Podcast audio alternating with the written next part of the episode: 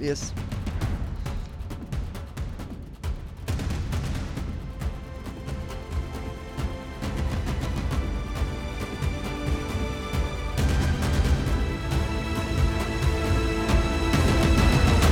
Ni ska vara varmt, otroligt varmt välkomna ska ni vara till eh, Tuttoringen. Vi bandar nu, det är tisdag eftermiddag.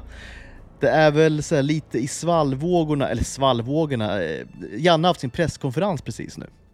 Det har väl ingen i hela landet fått missat då eh, det som utspelade sig igår efter matchen eh, i Viaplays lilla studio de hade eh, vid eh, planen. Det var ju det var bland det värsta man har sett, får man ändå säga eller? Ja, jag som kommer från italiensk tv och sport så är, alltså detta är ju vardagsmat. Eh, men det är klart att ur ett svenskt perspektiv så är det ju, eh, ja, det var chockartat. Eh, för jag såg det live, men så här efterstudion, man läser lite Niva-krönikor, du vet, eller så är jag i varje fall. Man lyssnar liksom ett öra. Sen plötsligt när hjärnan kom in så märkte man direkt när han sa det här, vi har vunnit 5 på 6, taggarna är utåt. Eh, och man vet ju hur Bojan är också, det är också lite taggarna utåt ibland i sina frågor, så att jag kände att, ja, men jag kände ändå att nu kan någonting eh, hända. Så att då släppte telefonen och kunde fokusera helhjärtat på intervjun. Och när, han, eh, när man märkte att det eskalerade och eskalerade så, man var ju lite, alltså det var sån konstig stämning för man var förvånad. Alltså man tog inte in allting som sades utan man, det kändes bara som att det var ett bråk, så att man fick ju kolla om intervjun flera gånger efteråt, så att, alltså för att få igång alla detaljer. För de hade man inte i början, man, bara höjde, man hörde ju bara höjda röster och så här, Gides, Gides försök till att hejda debatten, det fick man också se i efterhand. utan det Gide, var verkligen... man tycker man, jag tände liksom ett ljus för Gide lite grann eh, på kvällen sen. Ja. Vet, det där är en situation han aldrig har upplevt Ja, i en det- studio. Och eh, det är liksom tafatta, jag vet inte ens om det var ett försök att liksom stävja någonting. Det var liksom efter, när liksom Janne var klar i princip med sin, liksom, sitt härjeri, och Bojan också för den delen, då var det liksom, ska vi ta en time-out nu? Alltså, vet, han gör time-out-tecknet. Ja. Det, jag, Men där, jag, där, jag gillar där verkligen, är jag gillar inte bra i de lägena. Där, där är det inte bra. Nej, där är han riktigt och då är det så här, svag. jag har ändå läst lite grann, så här, alltså, grejen är att det är många som kan ha lite, alltså, så här, kan, liksom, man kan ge kritik efter det här. Eh, typ Sebastian Larsson sitter och håller käften, Ljungberg sitter och är typ, Ljungberg är väl i chock tror jag, har man ju fattat efteråt. På, det, på hans uttalanden, han var liksom genuint i chock. han var liksom Ja, jag totalt tror jag- jag- Ljungberg är förvånad, ja. Ja, ver- verkligen. Men Gide då, som ändå så här, där, Som där har han hela landet. ett ansvar att så här, eh, ky- kyl ner situationen. Liksom. Kyl ner Bojan, kyl ner Ja, ja, han är Janne. programledare. Eh, Liksom. Eh, alltså, någonting måste ju hända där när man är programledare. Men Gide har ju inget där, alltså, alltså Janne och Bojan, det är två hetlevade personer med riktigt mycket passion. Alltså Gide har ju inte, alltså i en boxningsmatch så Gide, han åker ju först. Alltså han, han, han åker på knockout i första omgången och Janne och Bojan fortsätter till nummer 10. Så Gide kastar in handduken direkt. Sen är det ju kul att han försöker så mycket. Ja, jag vet inte om han gör det, eller så var det bara så han blev så ignorerad hela tiden bara. Men det, vi har snackat om Per Lernström och hans liksom, totala brist på pondus. Eh, Gide är nästan ett, ytterligare ett hack ner nästan på liksom, pondusskalan. Ja, jag vet inte vem jag hade velat ha. Lernström hade nog inte varit mycket vassare där nej, heller. gud utan, nej, eh, nej, han gud hade, nej. jag tror Lernström, inte. Lernström hade varit lite mer awkward tror jag. Han hade ju gjort, försökt skämta bort det, eh, gjort, gjort någon sketch eller någonting. Brad! Hej, hej! Janne! Janne! Janne! ja verkligen, Nej, det hade blivit, förmodligen, han hade, han hade kunnat fått en snyting, Per Lernström förmodligen. Om han hade liksom försökt lugna ner det där. Men någon TV4-sketch kanske vi vill ha, Per Lernström som spelar då Niklas Jihde och kör sin tolkning på det. Sen har vi då en Janne och Bojan impersonator, sen får Seb och Ljungberg. Det är rätt lätt, bara stå där och vara chockade. Det, var ju verkligen, det är väldigt många roliga memes som cirkulerar just nu på internet. Framförallt på de två. När föräldrarna, alltså vi när föräldrarna bråkar och Exakt. så vidare, Äh, står där Ja, helt, ja, nej, helt alltså, lamslagna. Sebastian Larsson, alltså, han, han mådde ju dåligt. Alltså, du vet. Han mådde ju jättedåligt där, verkligen. Det var ju synd om han på något vis. Ja, det var ju synd om alla i den där. Ja, det- det är det. på något vis. Det var det verkligen, verkligen. Men du, innan vi, innan vi verkligen bryter ner det, eftersom att det är tv-historia så har vi ett ansvar som tv-podd att verkligen dissekera och kanske komma till några slutsatser. Men innan det skulle jag bara ta, för jag hade faktiskt förberett ett hjärnesegment som jag skrev till dig i lördags, efter Belgien-matchen. När jag kände att eh, ja, men jag har något att säga här. För jag är kanske den största hjärnesporten som finns i landet. Um, Så att jag tycker att det var mitt ansvar att ändå lyfta några viktiga grejer. Så om jag bara tar det först här nu och säger att fram till VM 18 så är det ju fem plus. Alltså hela hans förbundskaptengärning. Allting är helt perfekt. Alltså det finns ingenting som man kunnat göra bättre. Jag vill till och med gå så långt att VM 2018 med den truppen, att gå till kvartsfinal, är kanske den största bragden alltså en förbundskapten har gjort i svensk fotboll. Tommy Svenssons brons i all ära, men om du går igenom den truppen och för all del att vinna en grupp med Tyskland och Mexiko och allt vad det innebär. Alltså, alltså Marcus Berg, Ola Toivonen som forwards. Alltså, det, för, mig är det, för mig är det så bra så att alltså, han, han förtjänar alla priser han fick. Han blev väl årets ledare till och med. Fem plus. Och sen ytterligare då fram, fram till EM21 skulle jag vilja hävda att det ändå blir 4 plus, men om vi hade slagit Ukraina, vilket vi borde ha gjort, vi var mycket bättre i den matchen, eh, så hade det också varit 5 plus. Alltså vinna en grupp med Spanien och komma till kvartsfinal, kanske till och med, alltså, sen vet vi inte vad som har hänt i den kvartsfinalen. Så det blir väl kanske en 4, 4,5 den sessionen. Um, och så även den hösten 21 när vi blev av med 400 landskamper, att vi klappade ihop mot Georgien borta, en match som vi bör vinna med 4-0, eller det, står, det borde stått 4-0 efter en timme, det är helt obegripligt hur vi förlorade den matchen, men sen när Georgien gör då 1-0, Kvaradona, det visste vi inte heller vad det, Nej, vad det exakt, innebar. men det visste vi sen. Gud vad vi visste det sen. Vem det, det visste vi sen. Gud vad vi visste det sen ja. Svenskar, vi, vi, var, vi var först av alla, det är lite ja, fint. Vi men var vi var exakt, vi var ju typ först, först på Kvaratskhelia-bollen ja, ja. alltså, som nation liksom. Verkligen. 100%. Det är lite fint kan jag tycka. Um, men så här, om, Seb, om Seb Larsson eller Micke Lustig hade spelat den matchen hade vi inte förlorat mot Georgien, utan vi hade tagit uh, oss samman och vunnit den med 2-1 eller 3-1 kanske. Uh, det är jag helt övertygad om, och det kan inte Janne rå för. Så den hösten 21 då när vi bränner VM-platsen på något sätt, Eh, tycker jag, men alltså det är inte mycket Janne kan göra där. Vi förlorar mot Georgien, Grekland och Spanien borta, så han kan inte lasta så mycket för det. Eh, efter att alla de här landskamperna försvann och, och så vidare. Och sen 22, lite samma där, vi förlorade mot Polen borta med 2-0 i playoffet där. Märklig historieskrivning tycker jag när alla säger att det var en värdelös insats, så jag köper inte det alls. Fram till Zielinskis 2-0 mål tycker jag Sverige är det klart bättre laget. Forsberg bränner två klara, klara målchanser. Vi är mycket bättre. Jesper Karlström en gigant på mitten, tycker jag.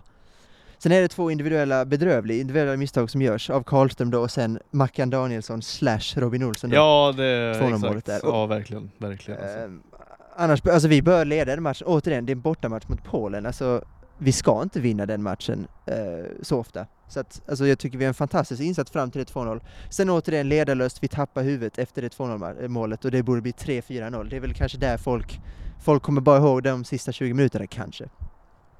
Och sen återigen då Nations League som har blivit så jävla uppsnackat nu på sistone, juni och septembersamlingarna, där vi har haft 15 återbud på båda samlingarna. Alltså, vi möter Norge och Serbien Mitrovic, Haaland, Ödegård och vi förlorar med uddamålet alla matcherna. Alltså, för jag ser inte riktigt katastrofen i de resultaten överhuvudtaget. Hjalmar Ekdal och Edvin Kurtulus startade borta då mot Norge med, mot Erling Haaland då. Alltså, vad förväntar sig folk? Jag tyckte det var fullständigt rimligt att vi förlorade de matcherna. Det vore, det vore en bragd om vi inte hade gjort det.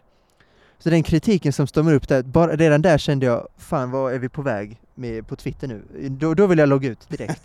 för jag kände att nej det här är inte värdigt. Nej. Och sen då kommer vi till mars då och det är här då min kritik börjar. För återigen då, fram till den här samlingen så tycker jag att han är fyra, kanske till och med fem plus i hela hans förbundskaptens arbete. Och det tycker jag att jag har rätt i. Alltså jag ser, jag, det finns ingen som kan kontra med någonting som jag köper. Um, men då börjar vi då med att han inte tar ut Jens Kajus som är problem ett. Och problem två är då att han går tillbaka till 4-4-2, för alla ser att det är väldigt många spelare i det här laget som inte passar i 4-4-2, framförallt de offensiva. Alltså jag tänker på Kulusevski främst, även Forsberg, Isak och så vidare. Jesper Karlsson kan vi väl också diskutera. Så det tycker jag också är att han faller för populism där på något sätt, känner jag. För att många så här trötta experter, fake-experter på Twitter har sagt att han kan inte spela 4-3-3, bla bla, han är inte tillräckligt bra för det. När han har haft 15 återbud. Det är liksom därför vi har förlorat matcherna, inte för att vi spelade 4-3-3. Marginell skillnad också, enligt honom. Men då min största, mitt största, och det kan jag inte förlåta honom för vad som hände då Belgien. Albin Ekdal insjuknar innan matchen. Och det kan återigen, det kan inte han rå för. Men, vem väljer han då att ersätta Albin Ekdal med? Kristoffer Olsson. Vi, vi kan inte starta en match på ett centralt mittfält med Kristoffer Olsson och Samuel Gustafsson mot Belgien. Det går inte.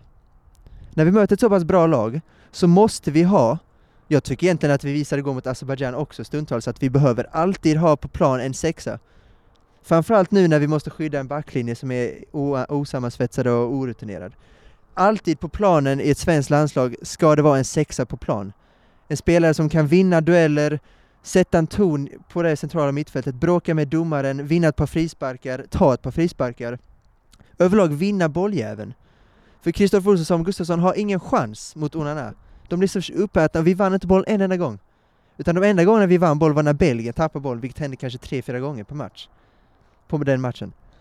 Så jag blir så jävla irriterad på att det är något, det är något som händer i svensk fotboll när vi vi måste alltid ha en sexa på planen. Underskatta inte de här alltså Tobias Linderoth-typerna som spottats på i alla år. Vi måste alltid ha en sexa på plan. Alltid. Men det har varit svårt... Är det därför blir jag så varit- jävla irriterad. Alltså det är ju aldrig något särskilt eh, eh, spännande så. Alltså Kristoffer Olsson, att han valde honom i Belgien-matchen, det var väl nästan liksom, eh, liksom 10, alltså 100% chans att han skulle göra det, väl?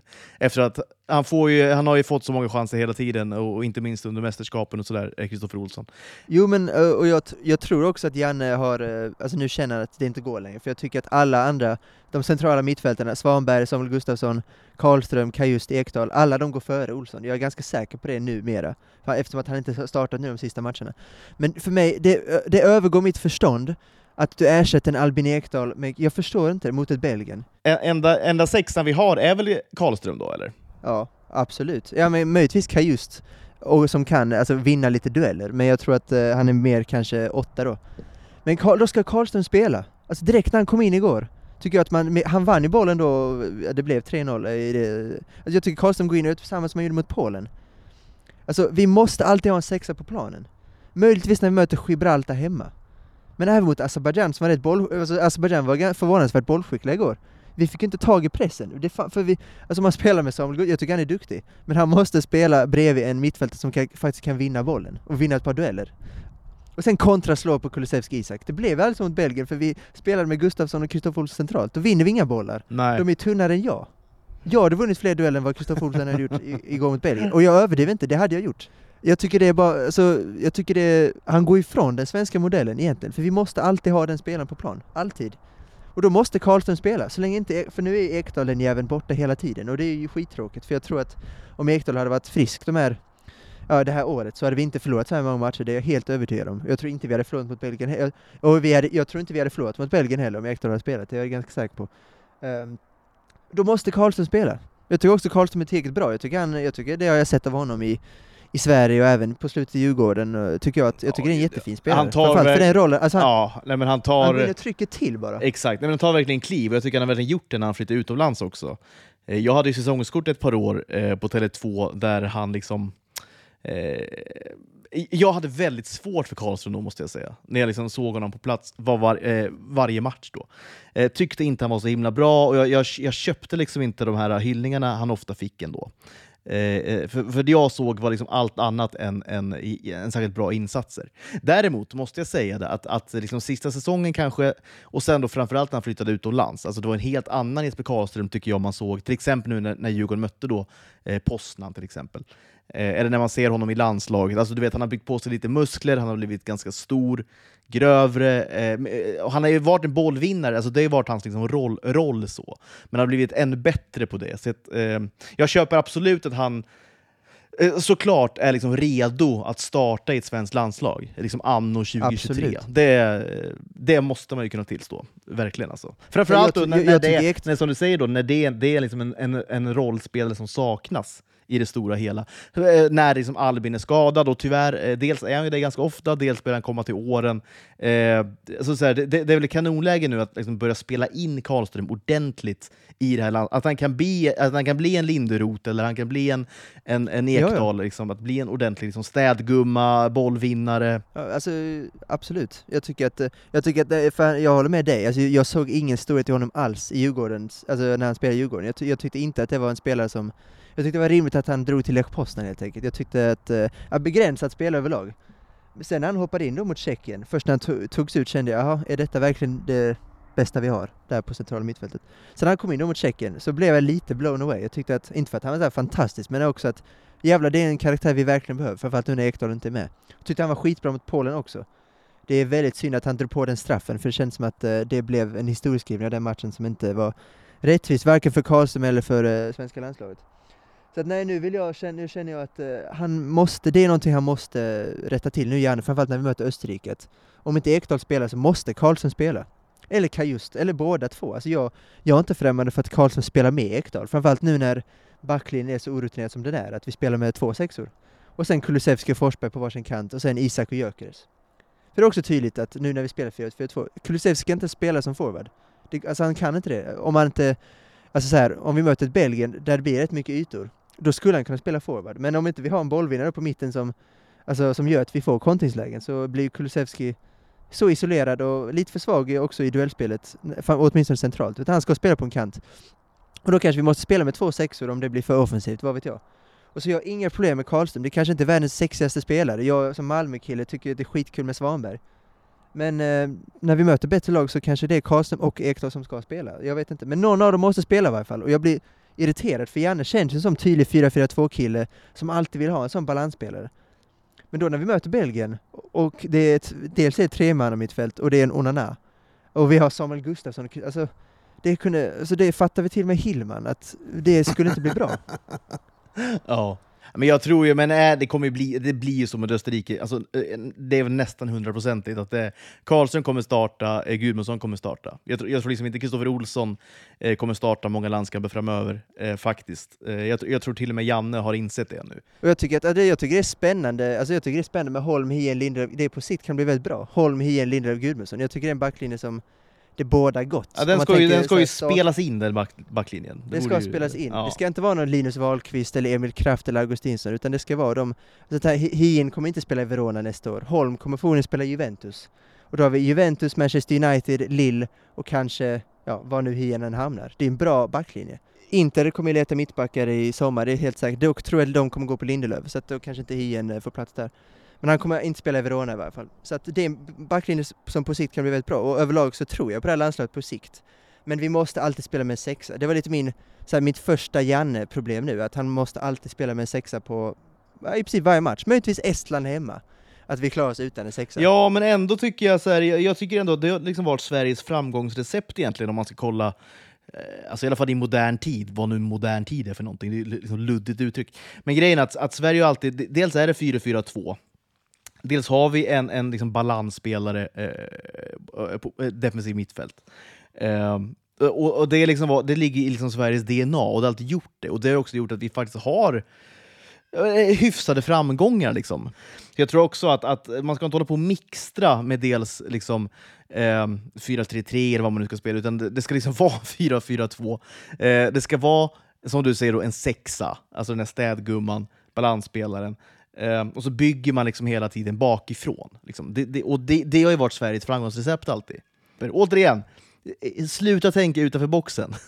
Tänk innanför boxen här nu Janne. Tänk innanför För guds skull. Jag håller kanske inte med just den här gruppen spelare. Jag tycker kanske inte att vi ska spela 4-4-2 med dem. Om inte det visar sig att Kulusevski kan spela högermittfältare. För det måste han göra. För jag tycker Isak Gyökeres, om vi ska spela med två forwards så är det de två som ska spela. Men Kulusevski måste också spela, alltså vi kan, inte, vi kan inte peta honom. Det går liksom inte. Jag tycker att han visar mot Belgien framförallt att han är vår bästa spelare just nu. Ganska klart. Och eh, om då det blir 4-4-2 och han väljer Isak Gyökeres och inte Kulusevski kan spela, men då måste det bli 4-3-3 och Gyökeres får petas. Så enkelt är det. Så jag håller kanske inte med riktigt att 4-4-2 är vägen att gå. Men återigen, jag tror också som Zlatan sa, det är ett spelsystem. Det handlar om individuella prestationer och det, som inte fanns i juni till exempel. Det tror jag är liksom det absolut viktigaste. Vi förlorade inte de matcherna i juni för att vi spelade 4-3-3. Det kan jag lova alla som tror att vi gjorde det. Ska vi ta det här Janne Bojan grejen igen och bita ut det. Ska vi börja, vad tycker du? Är, du? är, är du team Bojan eller team Janne?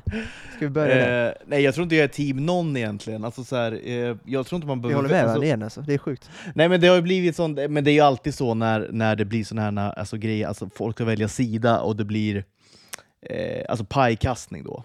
Eh, skyttegravskrig liksom. Man ska, Janne ska avgå, är liksom ena är ju... diket, vilket är, är såklart en, en overklig åsikt såklart. är, det, är, det, är det det svenska som finns? Just det här avgångskravet, efter lite, så här, lite, lite brus i en studie efter det? Ja, ja, Janne ska avgå. Nej, men det är helt, såklart helt, helt overklig åsikt såklart.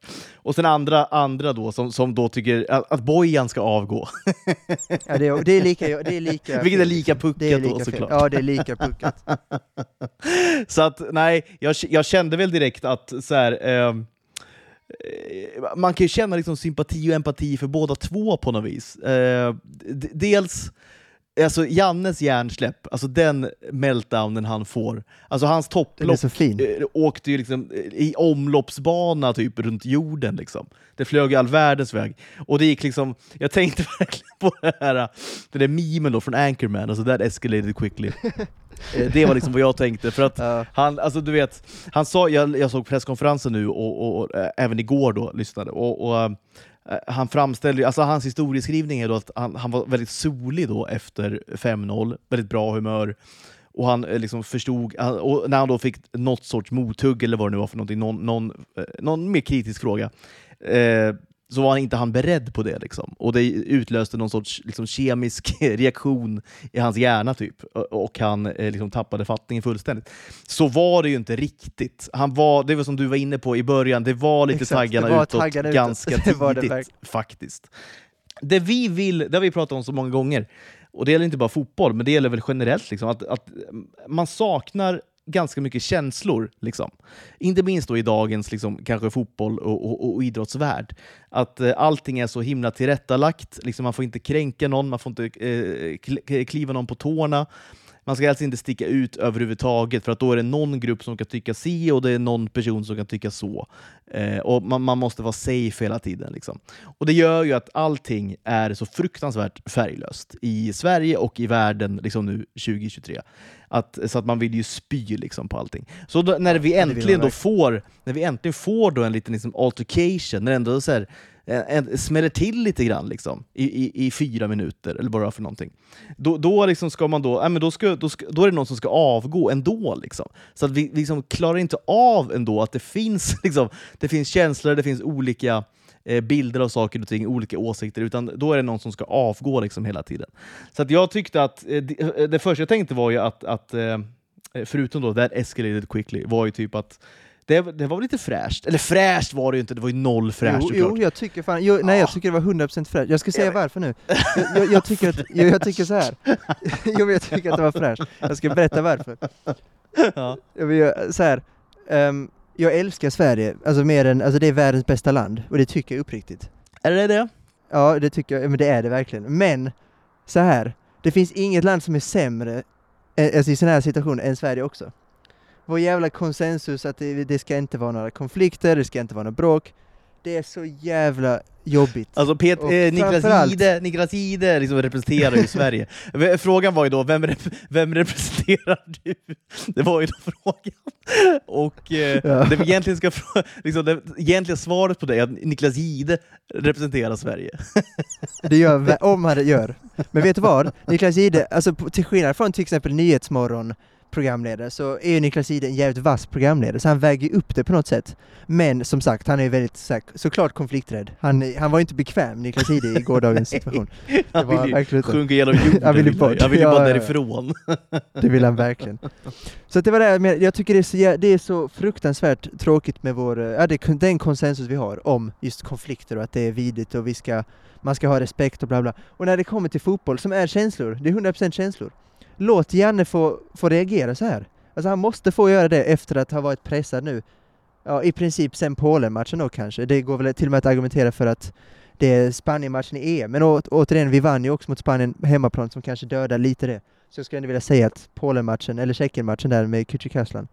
Sen dess har han varit rätt pressad. Alltså det är klart han måste få reagera när vi en gång, för en gång skulle ha vunnit. Det är klart han måste få leva ut sina känslor. Alltså, det är klart att det är 100% barnsligt. Alltså det är klart det är barnsligt och han har i grunden fel. Det är ju en superlätt fråga han får. Och det är klart han ska kunna svara på den. Men, han är, alltså, han är en känslomänniska, han har, alltså det är fotboll vi pratar om. Låt honom leva ut lite. Alltså jag förstår inte varför man ska, alltså avgångskrav, pinsamt, rasist, alltså det, är- alltså det, Det- är så, jag tycker, det är så fruktansvärd reaktion. Och bo, samma med Bojan, folk som tycker att Bojan ska sluta eller att han ställer för elaka frågor. Jag tycker Bojan, dels var han väldigt oskyldig, jag tycker Bojan är fantastisk, jag tycker Han hela ställde ju frågan som alla, alltså alla vill ju ställa den frågan till Janne. Alltså du vet, det, det är det enda vi pratar Ja, ja. om nu. Jesper, Jesper Karlsson och hit och dit. Eh, och sen fick han åtta minuter och, och han gör liksom, eh, ja, han, han är grym liksom. Så det är klart att klart den frågan kommer liksom. Men det här Bojan, jag tycker Bojan är fantastisk och han har det här lilla, det finns ju lite neggig, alltså sättet han ställer frågan på, den är ju lite neggig, men det är klart att Janne ska klara av det. Men det är så Bojan är som människa, det, det är motsatsen till Niklas Jihde helt enkelt, kan man säga, eh, Bojan Ja, det Djordjic. får man säga. Det får man Ja, verkligen men, säga. men så här, Janne, Ja. ska- Janne, ska klara, Janne ska klara av det såklart, men alltså, låt han reagera på det. Alltså, vi måste låta, alltså, det, detta är anledningen till att folk inte vågar, det är som Kim Bergstrand sa eh, För någon, när, efter det här Joel Asoro-bråket. Han sa också, men journalister ber oss om att eh, visa känslor, direkt när vi visar känslor så är det skandal och det blir ståhej. Då blir man ju tyst. Så att, eh, jag, är, jag, är, jag är team båda helt enkelt. Bojan ska ställa sina kritiska frågor och det ska bli friktion. Det är mer sånt i svensk eh, i svenska fotbollsstudios, för att om vi går till Italien, alltså Spalletti till exempel då, som är en väldigt spe speciell, speciell människa, alltså varje presskonferens, varje intervju, det är alltid taggen utåt från hans sida. Han har ju noll respekt för journalister. Noll Nej, men det respekt, har ju, och det försöker ja, inte- ja, verkligen. Nej, men, Det och, försöker jag eh, inte ens ljuga om. Spalletti har det, Spalletti har ju det, Spalletti, varje gång, alltså det spelar ingen roll om Napoli vunnit med 5-0 mot Juventus. Han kommer in till en presskonferens, ser, dessutom han vill mörda hela packet. Så, sån är Spalletti. Och han har ju bråkat med studios, alltså tusen gånger har jag sett han lämna, Spalletti Furioso, eh, Spalletti liksom lämnar studion, Max Allegri likadant, det finns något med Adani när han bara skriker ”Ora parlo io! Ora parlo io!” Han fortsätter så liksom i teamet, sen bara slänger han mikrofonen och går. Det, Ja. det är kutym i Italien. Jennifer det är det Wegerup skrev en skitbra Ja, ja. eh, Twittertråd om det.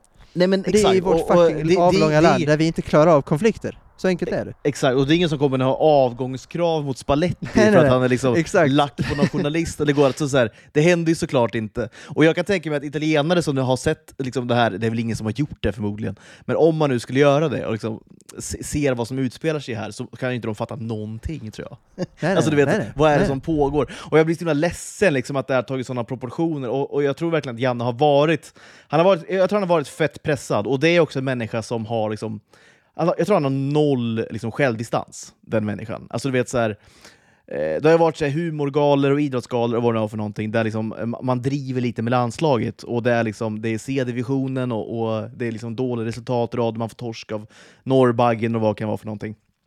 Sådana grejer tar ju han liksom personligt hela tiden. Alltså han har inte den självdistansen tror jag. Att, att då när det här har byggts upp nu under kanske, inte vet jag, ett år, ett och ett halvt, vad det nu kan vara för någonting ehm, och och det, det, det går liksom lite trögt för landslaget. Efter en, en liksom smekmånad deluxe eh, första åren som du är inne på. Ja, ja men, Eh, liksom. och, sen- lägg till, sen- lägg, sen lägg till vänta trögt. förlåt, jag ska, lägg till SM-guldet i Norrköping, så har han haft en smekmånad i princip 6-7 år. Ja, så han har varit ja, så här, visst. i princip utan kritik då i sex, mellan då SM-guldet i Norrköping och ja, i princip Spanien-matchen då i EM, där kritiken började kanske lite grann att blåsa upp. Då var då alltså sex och ett halvt år helt utan kritik, så det kanske inte är så konstigt att han är så oförberedd på det. Nej, jag tror Kanske. inte det heller på ett sätt. Och jag tror att han, eh, i och med att, jag tror han verkligen tar allting så himla personligt, liksom. när det nu går trögt, och, och det blir kritik, och det blir lite hån. Och det är väl vanligt, och, alltså, och, och lite... det är klart ja, det är vanligt. Ja. Ja, men exakt, exakt. Men, det, men han tar ska det, vara psykfall liksom. Ja, men det som gör mig så ledsen då är ju att, att han tar det så personligt, och att han liksom, han, han är ju nära att liksom, eh, till och med bryta ihop på den här presskonferensen vi precis såg nu, alltså ett par gånger, där han liksom eh, typ börjar gråta. Liksom. För att det här, det här är en situation som har tagit så himla hårt på honom. Liksom.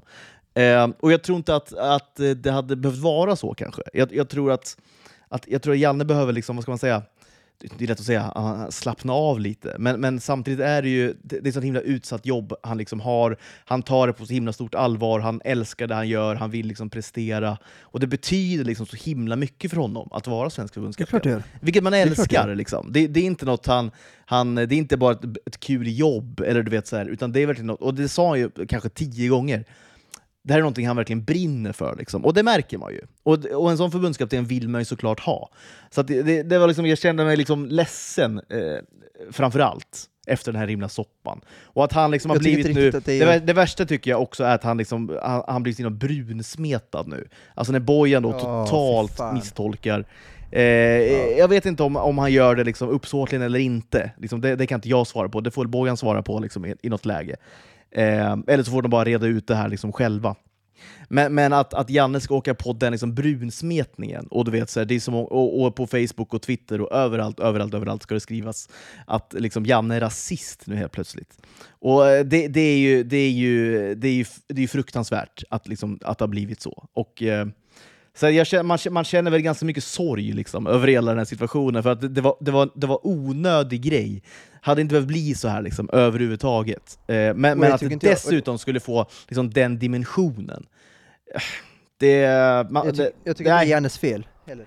Det är inte Jannes fel att det blev en så stor grej. Om, Nej, hade, och jag vet, återigen, om, och- och- om nej, han hade varit italiensk förbundskapten så hade inte detta blivit en grej, utan han hade fått den frågan av Lund på presskonferens, så hade varit, sen hade det varit finito. Han hade inte behövt säga någonting till, utan det är för att svenskar är, svenskar är så lättkränkta, det har blivit mycket på Twitter, han är rasist och han borde avgå.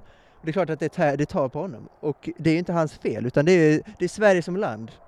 och de pissiga, den pissiga samhällsklimatet vi lever i. För det är trots allt det det är. Och både för Bojan och Bojan likadant, han har inte fått lika mycket skit.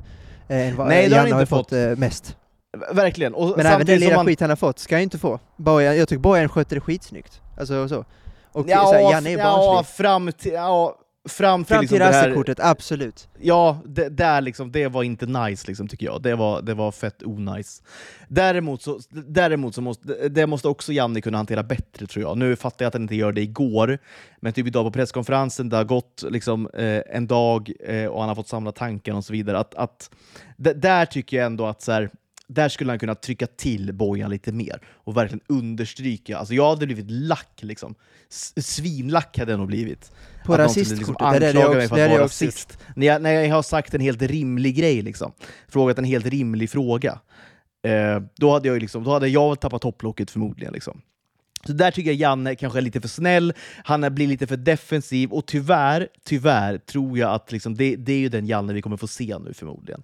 Eh, vi kommer se en, en väldigt tillbakadragen, passiv, eh, inte defensiv men passiv och eh, liksom kommer väga sina ord liksom på guldvåg nu när han uttalar sig. Och vi kommer tyvärr få se en, en, en tråkigare, färglösare Jan Andersson framöver. Liksom. Det är tyvärr det, är tyvärr det som... Och det säger han ju själv, liksom. jag kommer hantera det här nu framöver, jag kommer hantera det mycket bättre, det kommer inte hända igen, bla bla bla. Och det betyder ju liksom att, att, eh, att eh, vi, vi, vi kommer se en mer eh, tillbakadragen Jan Andersson, helt enkelt. Och det, och det, är, svensk, det är svenska folkets fel.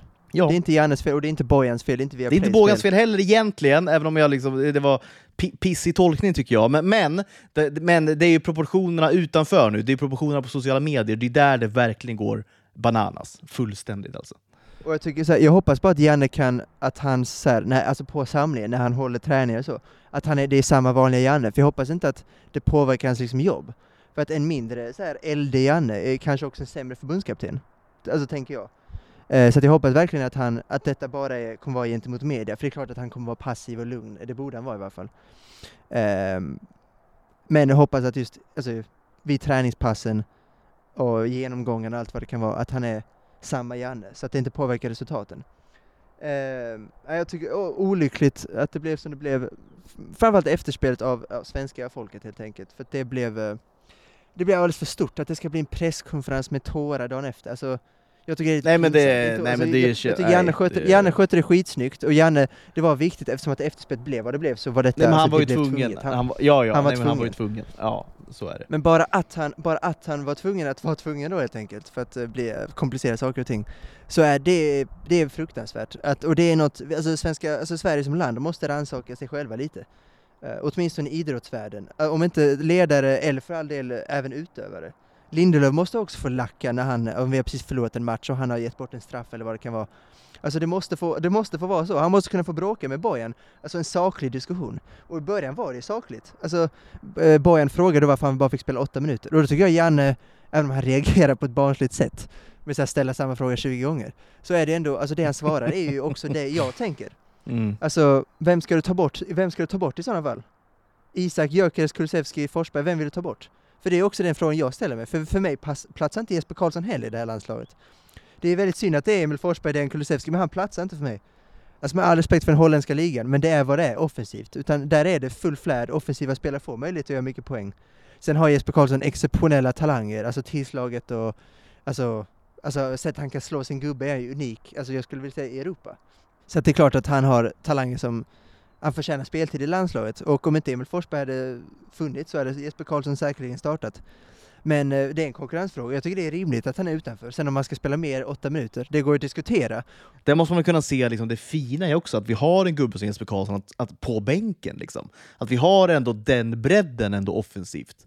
Det, det måste man ju kunna se som positivt också ju. Absolut. Som vi pratade om för, om vi då dissekerar intervjun första halvan, där det är, handlar, då är det väldigt sakligt. Han säger då att, men vem ska du ta ut då? Vem, vem ska du spela? Om du är förbundskapten får du göra vad fan du vill. Det tycker jag är helt okej, okay, för att det är mycket på Twitter, in med Langa, in med Jesper Karlsson, in med Gyökeres, bara in med Zlatan. Alltså man vill spela något slags 2-1-7-spel, när man vill spela med alla de här roliga spelarna.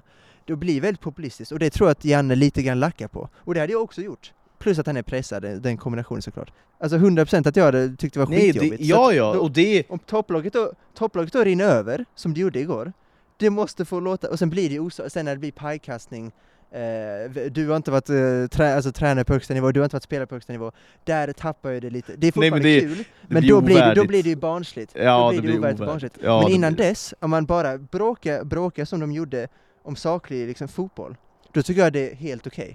Och jag tror att framförallt med detta som har hänt, Kim Tolle som jag är ganska säker på kommer ta över landslaget efter EM då, 2024, Alltså jag är rätt säker på att Petra Thorén och alla kanske känner sig, Kim Bergstrand är inte lämpad alls för att ta över det här. Petra har ju mardrömmar om då Jan Anderssons efterträdare, liksom, när det blir Kim Bergstrand. Ja, exakt. ja, men det kommer jag ha. Liksom, ah! Och vaknar mitt i natten, skriker kallsvettig.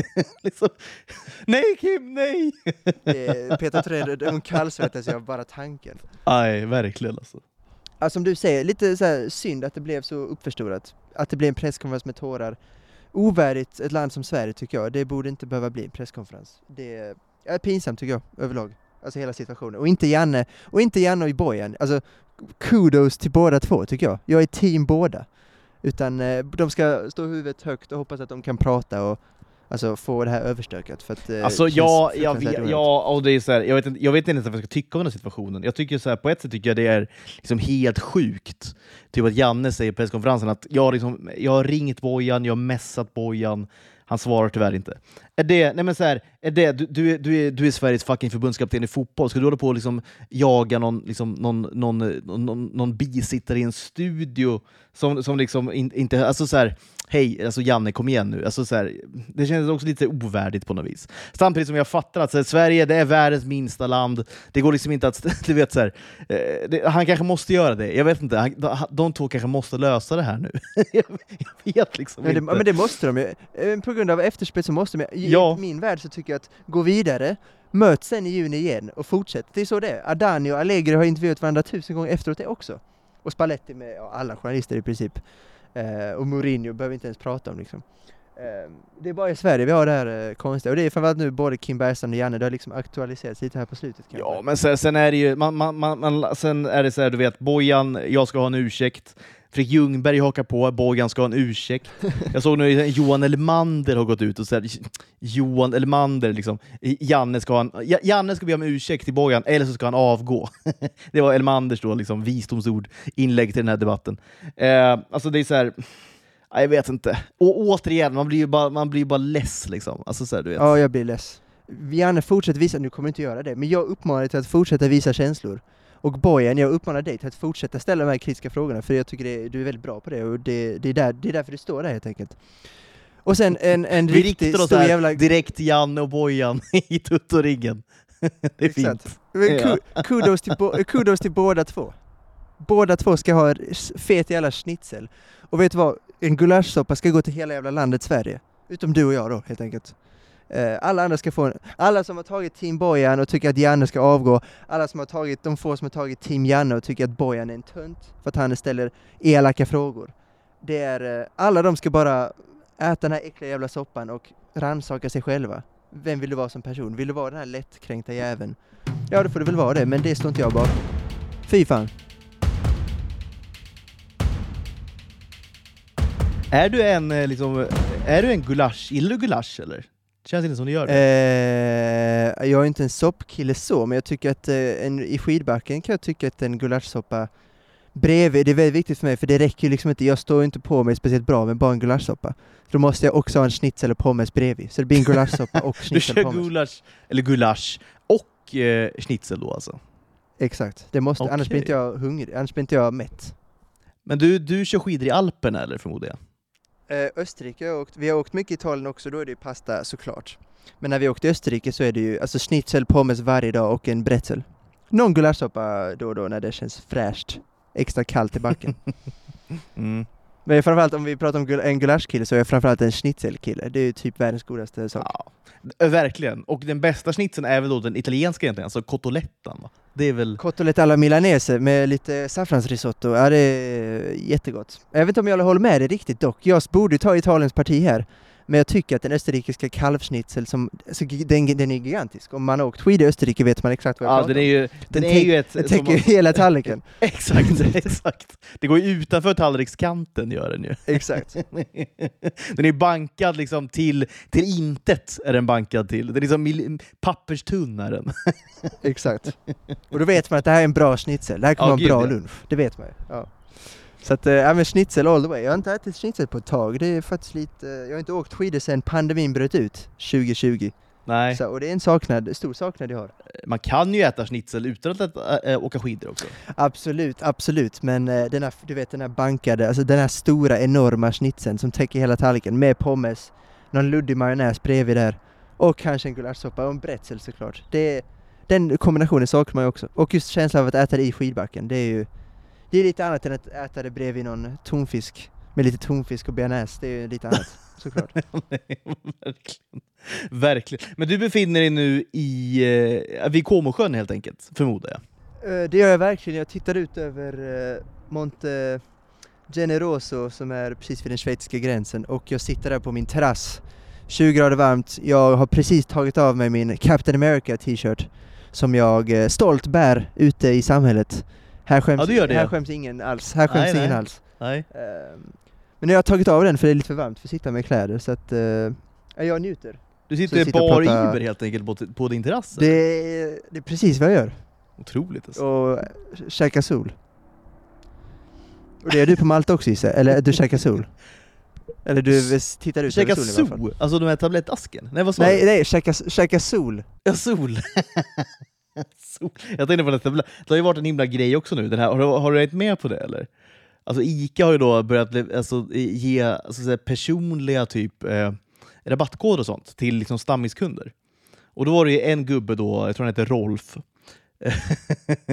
han fick då, hans speciella erbjudande var att han fick då 15% på en, en, en ask zoo. Vilket då blev ungefär eh, en spänn. Ja. Var liksom... Men, men eh, det- visst, är det de här, visst är det de här röda aporna? Exakt, exakt. Alltså de är så jävla goda. Det är något, jag ska erkänna nu, Ja, lite ja, topp 10 kanske, men- godis är det ju. 100%. Ja, jag snattar aldrig, men eh, när jag går på bio så är det väldigt ofta att jag, Då snattar du. men då tar jag den och lägger den i fickan, går på toa, går ut, köper popcorn om jag är sugen på popcorn och så går jag in igen. Så jag snattar ju någon, ett paket så i månaden skulle jag säga. Ja, det gör det att, ändå eh, alltså. Ja, det tror jag att det alltså. Ja. Eh, jag hoppas inte någon från ICA var lyssnar. An, anmäl mig direkt. Det vore tråkigt. Ja, det vore trist. Det vore Det vore väldigt trist. Ja. Ja. men det står jag för lite. Ja. Ja. ja, det är jävligt gott. So och schnitzel. Så jävla So- gott alltså. Den kombinationen är nog inte svag. Eller hur? Den Men, kombinationen är eh, stark. Men då, du, du är alltså nära, alltså det går ändå att hitta en schnitzel där du är kanske rent av eller? Det gör det absolut. Det finns ju mataffärer och allting. Eh, men det är klart att eh, det är inget som man äter så ofta kanske. Jag vet inte. Men jag ska kanske lobba för det nu imorgon. Ja men det att mina vore föräldrar väl, lagar lite schnitzel. bjuda tjejen på en schnitzel, det vore väl fint eller? Ja, ja, det är fint alltså. Det är, men sen vet jag, alltså tillbehöret till schnitzel är kanske lite luddigt. Ska man ha pommes eller ska man ha den här saffransrisotton? Alltså enligt eh, puristerna, eh, a.k.a. då Thomas Wilbacher, då ska man väl ha en, den här österrikiska eh, potatissalladen tror jag. Ja, nej, det är inte jag riktigt. next level förstås. och, Ja, absolut. Nej, Jag, jag är jag, är supernöjd med liksom pommes till en schnitzel. Är jag. jag är ja, mega ja, det, det är noll förvånad över det. Att du, att du är nöjd med pommesen. nej, nej. Man är ju ofta nöjd med pommes, så är det ju. Ja, det- är man verkligen. Vet du vad man också, vet vad, vet vad man också ofta är nöjd med? När man sitter Nej. där ute på terrassen. Ja. Eh, min lilla sitcom-idé som jag är ganska nöjd med. Ja, Eh, som, jag ska, kul. som jag, ska jag, ska, jag ska pitcha för den, eh, för jag har en liten take här. Jag har ju sagt själv att kanske inte är supertaggad på just en sitcom. Det är kanske inget format som jag tycker är superkul. Åtminstone Nej. inte på ett sätt som jag tänker kan nå brett. Därför känner jag att jag gör en liten halvdan pitch här nu. Och om du känner att det är någonting värt att ha, du ska vara ärlig med mig nu, det är väldigt viktigt att du är det. Eh, Om du tycker att det, om du tycker att det är något värt att ha så kommer jag fortsätta att utveckla idén. Parallellt då med att vi utvecklar, du kan ju vara med, du, vi kanske gör det här tillsammans då helt enkelt, samtidigt som vi pitchar den här andra idén då med reality-grejen. Eh, eller, eller om du känner så här genuint att det inte är något att ha så skrotar vi den helt enkelt. Eh, Att det, det var liksom värt ett försök. Men Så det- eh, vad är det nu? Vi har ju, det är ju då reality-idén då, den eh, liksom jobbas det ju lite, lite undermedvetet kanske. Vi kommer komma fram, kanske nästa vecka lite mer med den, får se vad vi hinner idag. Men sen var det också någonting vi skulle göra förra veckan va? Vad var det? Eh, Jo, det var ju. Klappjakten 2. Klappjakten två. Ja, men det, kan vi, det, kommer, det har vi fram till jul att eh, hitta på. Det Med kommer vi- Ryan Reynolds, Arnold Schwarzenegger och då eh, förhoppningsvis då Clintan också. Ja, det, vi får skynda på alltså, men Clint överlever. Alltså, Vi kan inte spilla vår tid här nu alltså. vi kanske måste ha plan B. Vem, tar, vem är Clint Eastwoods, eh, ja, det är svårt att ersätta honom. Lite, lite, som Albin. Ekdal, lite som Albin Ekdal, vi har en klar ersättare där Jesper Karlström. Men Clint Eastwoods Ja. ersättare har vi kanske inte riktigt eh, klart för oss. Nej. Ja, vi får, vi får, men eh, Klappjakten 2 kommer vi ta itu med sen. Vi har fram till jul som sagt att eh, Ja, komma så på det. det. Så är det. Men det är kanske spontant det projektet jag är mest spännande, alltså jag är mest spänd på. Det känns som att det höjden där, höjden där är ju, den är hög.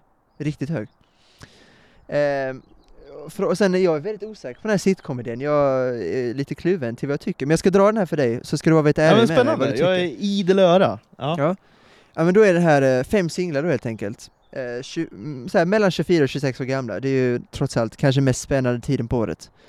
För att undvika Solsidan-komplexet, att det blir mycket par och familj, alltså sådana.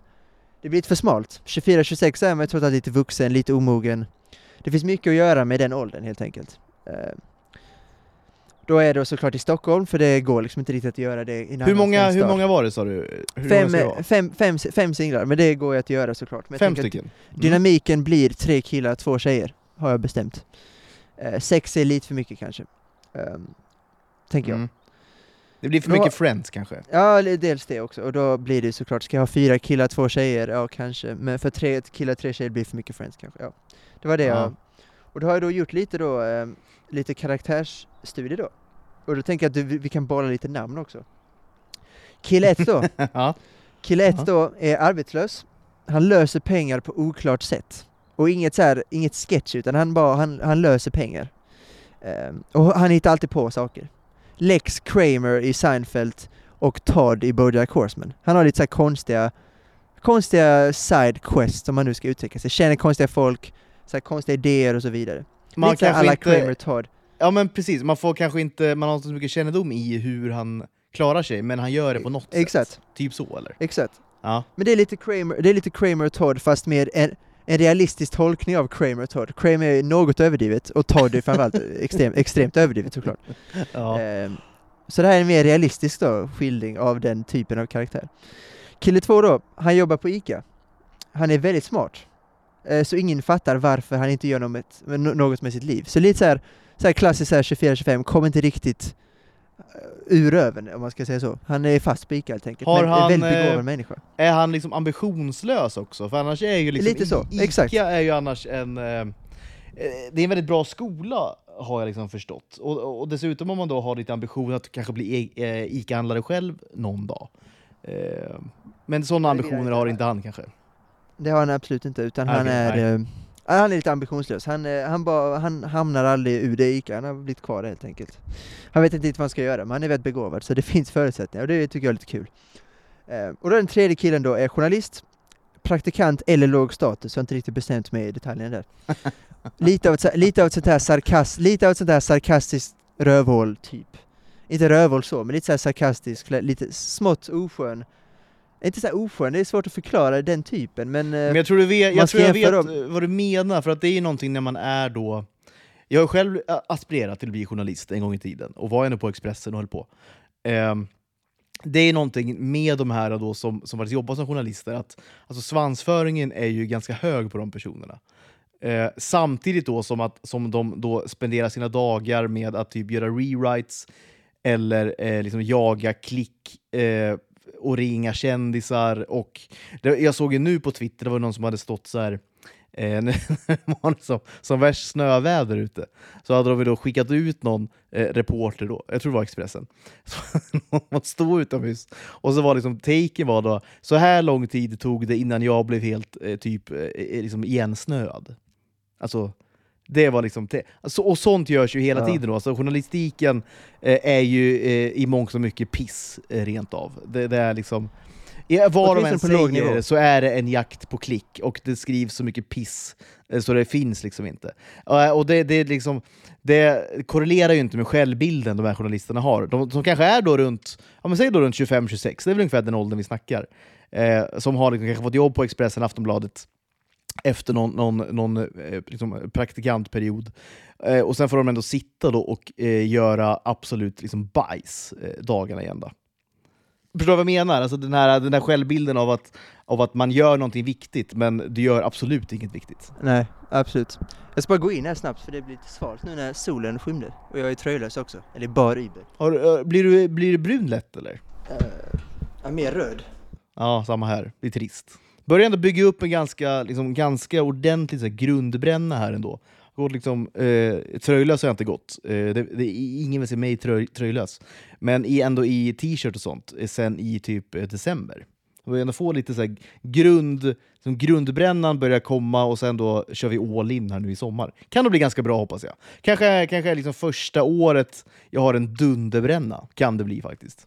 Ja, för att om man, om man bor på den här delen av uh, världen, så, eller i den här delen av världen, så är det väldigt lätt att alltså på, dels påbörja tidigt såklart, men kanske framförallt att uh, så här, marinera, alltså man behöver inte sitta ute en hel dag och så här, bränna sönder sig, utan man kan jobba från typ mars, april uh, till ja, augusti, september nu var det, och så här, jobba en stark bränna under hela året i princip. Det kan man inte riktigt i Sverige, och det, där har du en stor fördel. Så att, men jag tyckte du såg rätt i och för sig det här tipslördag, det är enda gången jag sett dig så live, då, ni alla känner sig i och för sig, utom Thomas då, lite så ganska bleka. Det var ja. för att ni satt inne då hela jag var inne, inomhus hela sommaren var ja. Vi har, Nej, absolut. Reva, revansch då i år helt enkelt. Jag är liksom inte, inte supernöjd är jag inte med, min, liksom, med mitt pigment, det, det är jag inte. Uh, jag kan bli brun, men jag blir ofta röd för att jag skiter ofta i att smörja in mig och sånt. Det är inte, det är inte så bra. Men uh, då blir jag lite mer röd och rosa. Men äh, om jag, om jag jobbar hårt på att nu ska jag bli brun så löser jag det. Men det är ofta lite, det är lite svenskt att bli just rosa, det tror jag är lite svenskt så. Var var vi någonstans? Du, just det, du pratade om den här journalisttypen. Exakt, ja, vi är på tredje gubben nu då. Exakt, men jag tänker inte kanske just att det är därför att han är journalist, utan mer att han är alltså, så här Chandler-typen, så här, man skämtar ofta, så här, lite av ett rövhål, men inte så här, inget rövhål så, men ut, alltså, lite grann. Lite grann av ett sarkastiskt rövhål. Eh, för det behövs, jag tycker det är bra, det är bra dynamik i en grupp att ha en sån typ som alltid skämtar runt och är lite så här, pekar på, pekar på sina vänners svagheter och sådana grejer liksom. Eh, det tycker jag är kul. Eh, och då har vi de här två tjejerna som jag är mest osäker på. Eh, för som sagt, som man är man ju bättre på att skriva en Uh, en manlig karaktär och eftersom att det är en svensk, vi har pratat om det innan med lättkränkthet och så vidare, så är det ju Sverige, det är ett annat samhälle, man vill ju verkligen inte hamna i ett fack där man skriver stereotypa kvinnliga karaktärer. Så därför är jag ju väldigt rädd nästan när man presenterar de här. Du är liksom Jan Andersson nu, du är rädd och, nu är jag lite, och färglös. Nu är jag lite Janne, exakt. nu är jag Janne, Janne post Bojan eh, versus ja. Janne. Men då är det med, första tjejen då, Victoria. Hon är såhär influencer Hon har ett namn typ. till och med då? Ja. Hon har ett namn. Ja. För jag vet, jag vet inte, det, det, jag, jag är lite så, återigen, jag har inte bott i Sverige så mycket, men spontant känner jag att vackra tjejer heter ofta Victoria. Um, och då tänkte jag att hon är den här influencer-typen, frilans, lite modell och så vidare. Uh, och så Victoria blev det namnet. Victoria med C mm. skrev jag först. Jag tänkte precis fråga där, med C eller K? Viktigt. Ja, men jag, känner, jag känner kanske ändå att det är K som gäller. Nej, det, nej, det fanns Nej, jag tror, jag, tror det är C. jag tror det är C ändå. Det är C, det är C som ja. gäller, ja det är bra. Då har vi det, då har vi det spiket, vad kul. Uh, uh, har inte skrivit så mycket om henne, men att hon är den här klassiska, så här, lite, så här, väldigt glad, um, så här, oproblematisk, kanske överlag, om man ska vara snäll. Eh, men ljus människa, om man skiljer då från kille 3 som kanske är mer mörk, så här journalist, sarkastisk rövhål, gillar dricka, så deras, så här, deras eh, dynamik är ju väldigt kul. Jag tycker om när lite olika karaktärer i grupper. Eh, det svåra är ju att få ihop dem sen, varför känner de varandra? Men det har jag faktiskt försökt göra och det ska jag berätta senare. Sen den här andra tjejen då, plugghäst, fast ändå så här, hon pluggar juridik, hon ser bra ut ändå. Det är inte så här, det är ingen så här nörd, utan det är, det, det, är rätt, det är ändå en rätt vacker tjej, bara att hon pluggar väldigt mycket. Det är ju någonting med, alltså eh, folk som är med på TV någonstans, eh, vad det nu är för någonting, måste ändå ha, måste ändå se bra ut på något vis. Alltså det är ändå, det får ändå bli så på något inte, vis.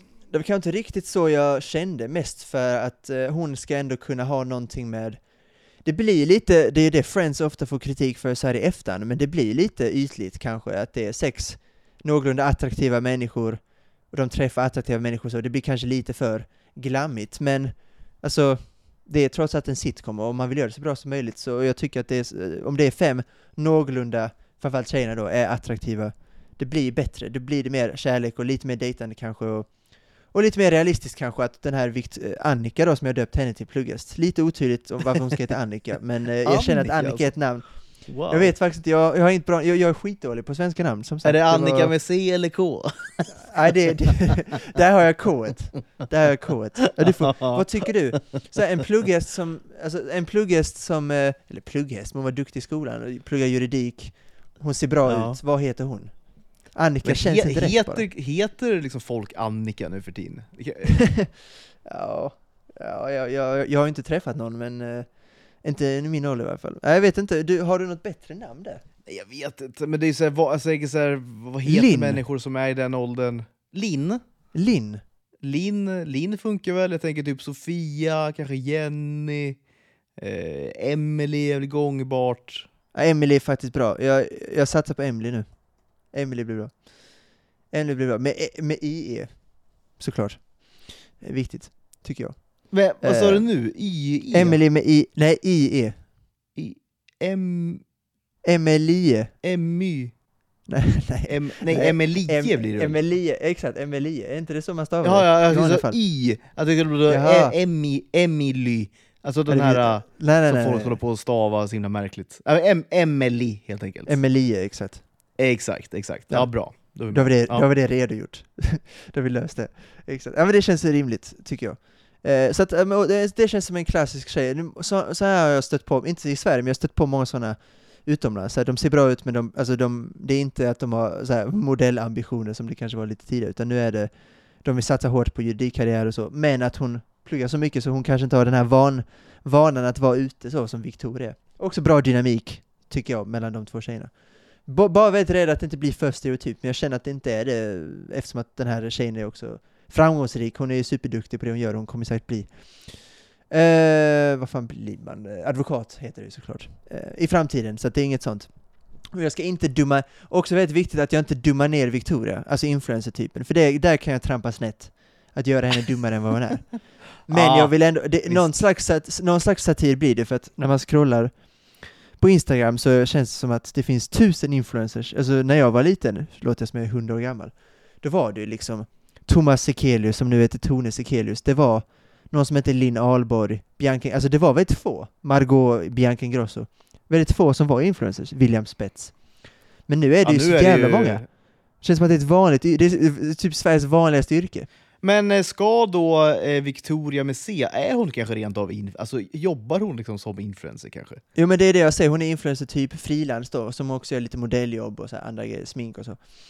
Ah, okej. Ehm, det, jag- det, det känner jag att det är väldigt realistiskt för att återigen, det känns som att det är supervanligt. Om du är tjej och du ser bra ut och du vet vad du gör med Instagram, så kan du bli influencer hur enkelt som helst. Eh, exakt, jag tror det, det är på tiden också att, att liksom man gestaltar en influencer på ett, på ett realistiskt och på ett liksom trovärdigt sätt. För när, liksom, när, när man ska ha med en influencer, vad det nu kan vara för någonting, i någon serie eller film, då blir det alltid fruktansvärt eh, stereotypt.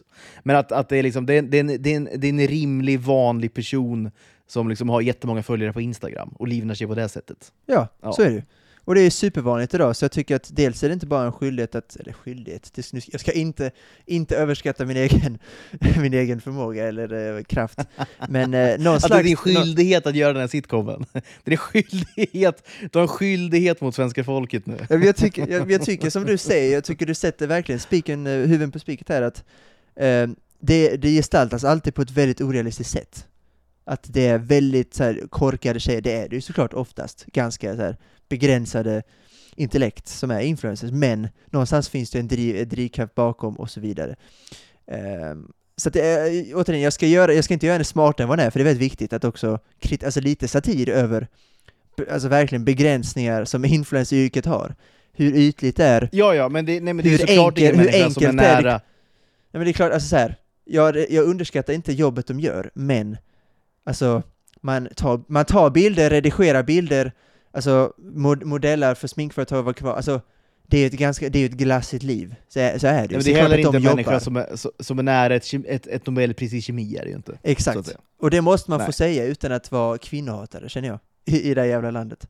Eh, Så det jag tycker det, det är viktigt, det, det kändes tråkigt när jag skrev influencer typ, men å andra sidan kände jag att men det finns en bra möjlighet här att jag gör en realistisk skildring av en influencer typ, och den, dynamiken med den här också kanske lite moderna tjejen som alltså tar för sig, vill plugga juridik, vill bli framgångsrik. Det känns som att det är två moderna tjejer som eh, också kan, eh, ja men det blir en rolig jargong där mellan de två. Eh, och så här, Stockholm, Stockholm är så jävla stort, du kan ju Stockholm mycket bättre än jag, men på något sätt får du hjälpa mig med geografin här, för Victoria, kille 1 och 3 är barndomsvänner då. Och eftersom att Stockholm är så stort för mig som eh, kommer från småstäder både i Sverige och Italien så är det väldigt lätt att lokalisera, ja vi kom från den lilla staden, då gick vi på den skolan och så vidare. Men i. Stockholm är det, i Sto- Stockholm är det inte riktigt så, kan man ju lugnt, lugnt konstatera. Så att du, det får du för att hjälpa mig lite hur exakt var och så de kom ifrån. Eh, kan vi bolla. Men Victoria då, influencer kille 1 och 3, de kände jag är barndomsvänner då. Kille 2 och 3 träffades för ett par år sedan på en barrunda. Slutade med att de åkte till München den helgen för Oktoberfest. Så, det, så eh, träffades då två, kille 2 och 3. Ja. Ehm, Kanske inte det mest realistiska, men det, men det är... eh, Det Ja, jag är tycker, ju va- va- en- varför inte det? Det, ja, men det är så här, det, det är, eh, ska man säga, det är någonting som håller i en sitcom. Alltså att man har en, man delar på en, en liksom rolig historik tillsammans. Det är ändå viktigt Jag- tror jag. Jag, jag ska, ja det, det, dels är det viktigt, dels tycker jag inte, om man är 22-23 och drar till München, alltså det är inte, jag tycker inte det, det tycker jag att det inte är helt orealistiskt. Och så snor jag faktiskt historien lite grann från Filip och Fredrik. De åkte inte till München, jag vet inte, de åkte någonstans över helgen, jag minns inte var, de, var de åkte, efter att bara ha känt varandra i någon vecka.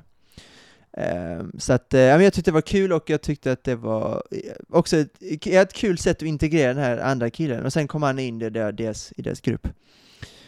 Anni och Annika och Victoria, de träffades, så här, lat, tydligt lat var jag här, träffades via gemensamma vänner.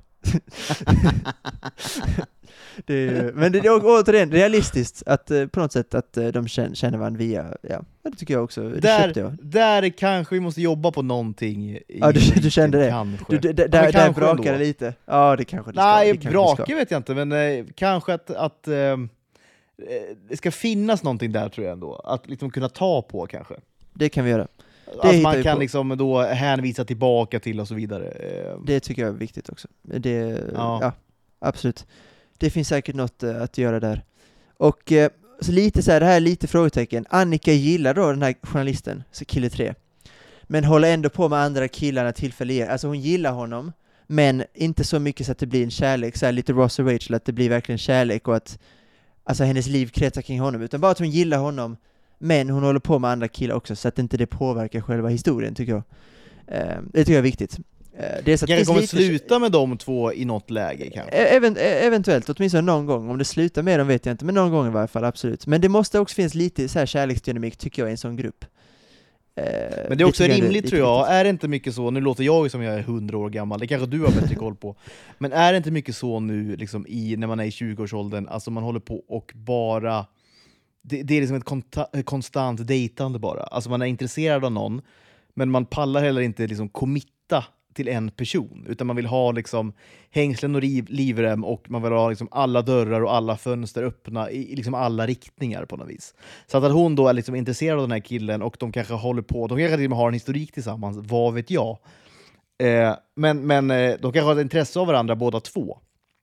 Men det kommer aldrig liksom till kritan för att man, liksom, man, man pallar liksom inte committa till någon person. Alltså det, är så här, det, det ligger i tiden tror jag att, att eh, de kanske håller på så. Det, Alltså jag tror, jag tror det alltså, funkar alltså menar jag. Jag tror det funkar. Jag, jag är inte så representabel, jag har varit tillsammans med samma tjej sedan jag var 17 och hon var 16, så att jag kanske inte är rätt person att uttala mig om just det, men jag köper ändå det du säger, framförallt i en storstad. Där känns det som att man Exakt, träffar exakt. folk senare. Så att absolut, jag tror också, de, orkar inte, de kanske inte känner tillräckligt stark dragning till varandra, eh, men att de eh, ändå, det finns kä- känslor där, men de håller på med andra personer. Dels för att det blir mer underhållande för tittare, tycker jag, eh, men också att det finns lite dynamik, alltså kärleksdynamik mellan de här karaktärerna. Det är lite viktigt tycker jag, annars blir det kanske lite för eh, separat helt enkelt. Jo, men det finns, finns ändå en, där. en, vad ska man säga, det finns en spänning ja, exakt, det finns en spänning mellan de här två personerna och man kommer då som tittare vilja att de här två ska liksom, eh, finna varandra då.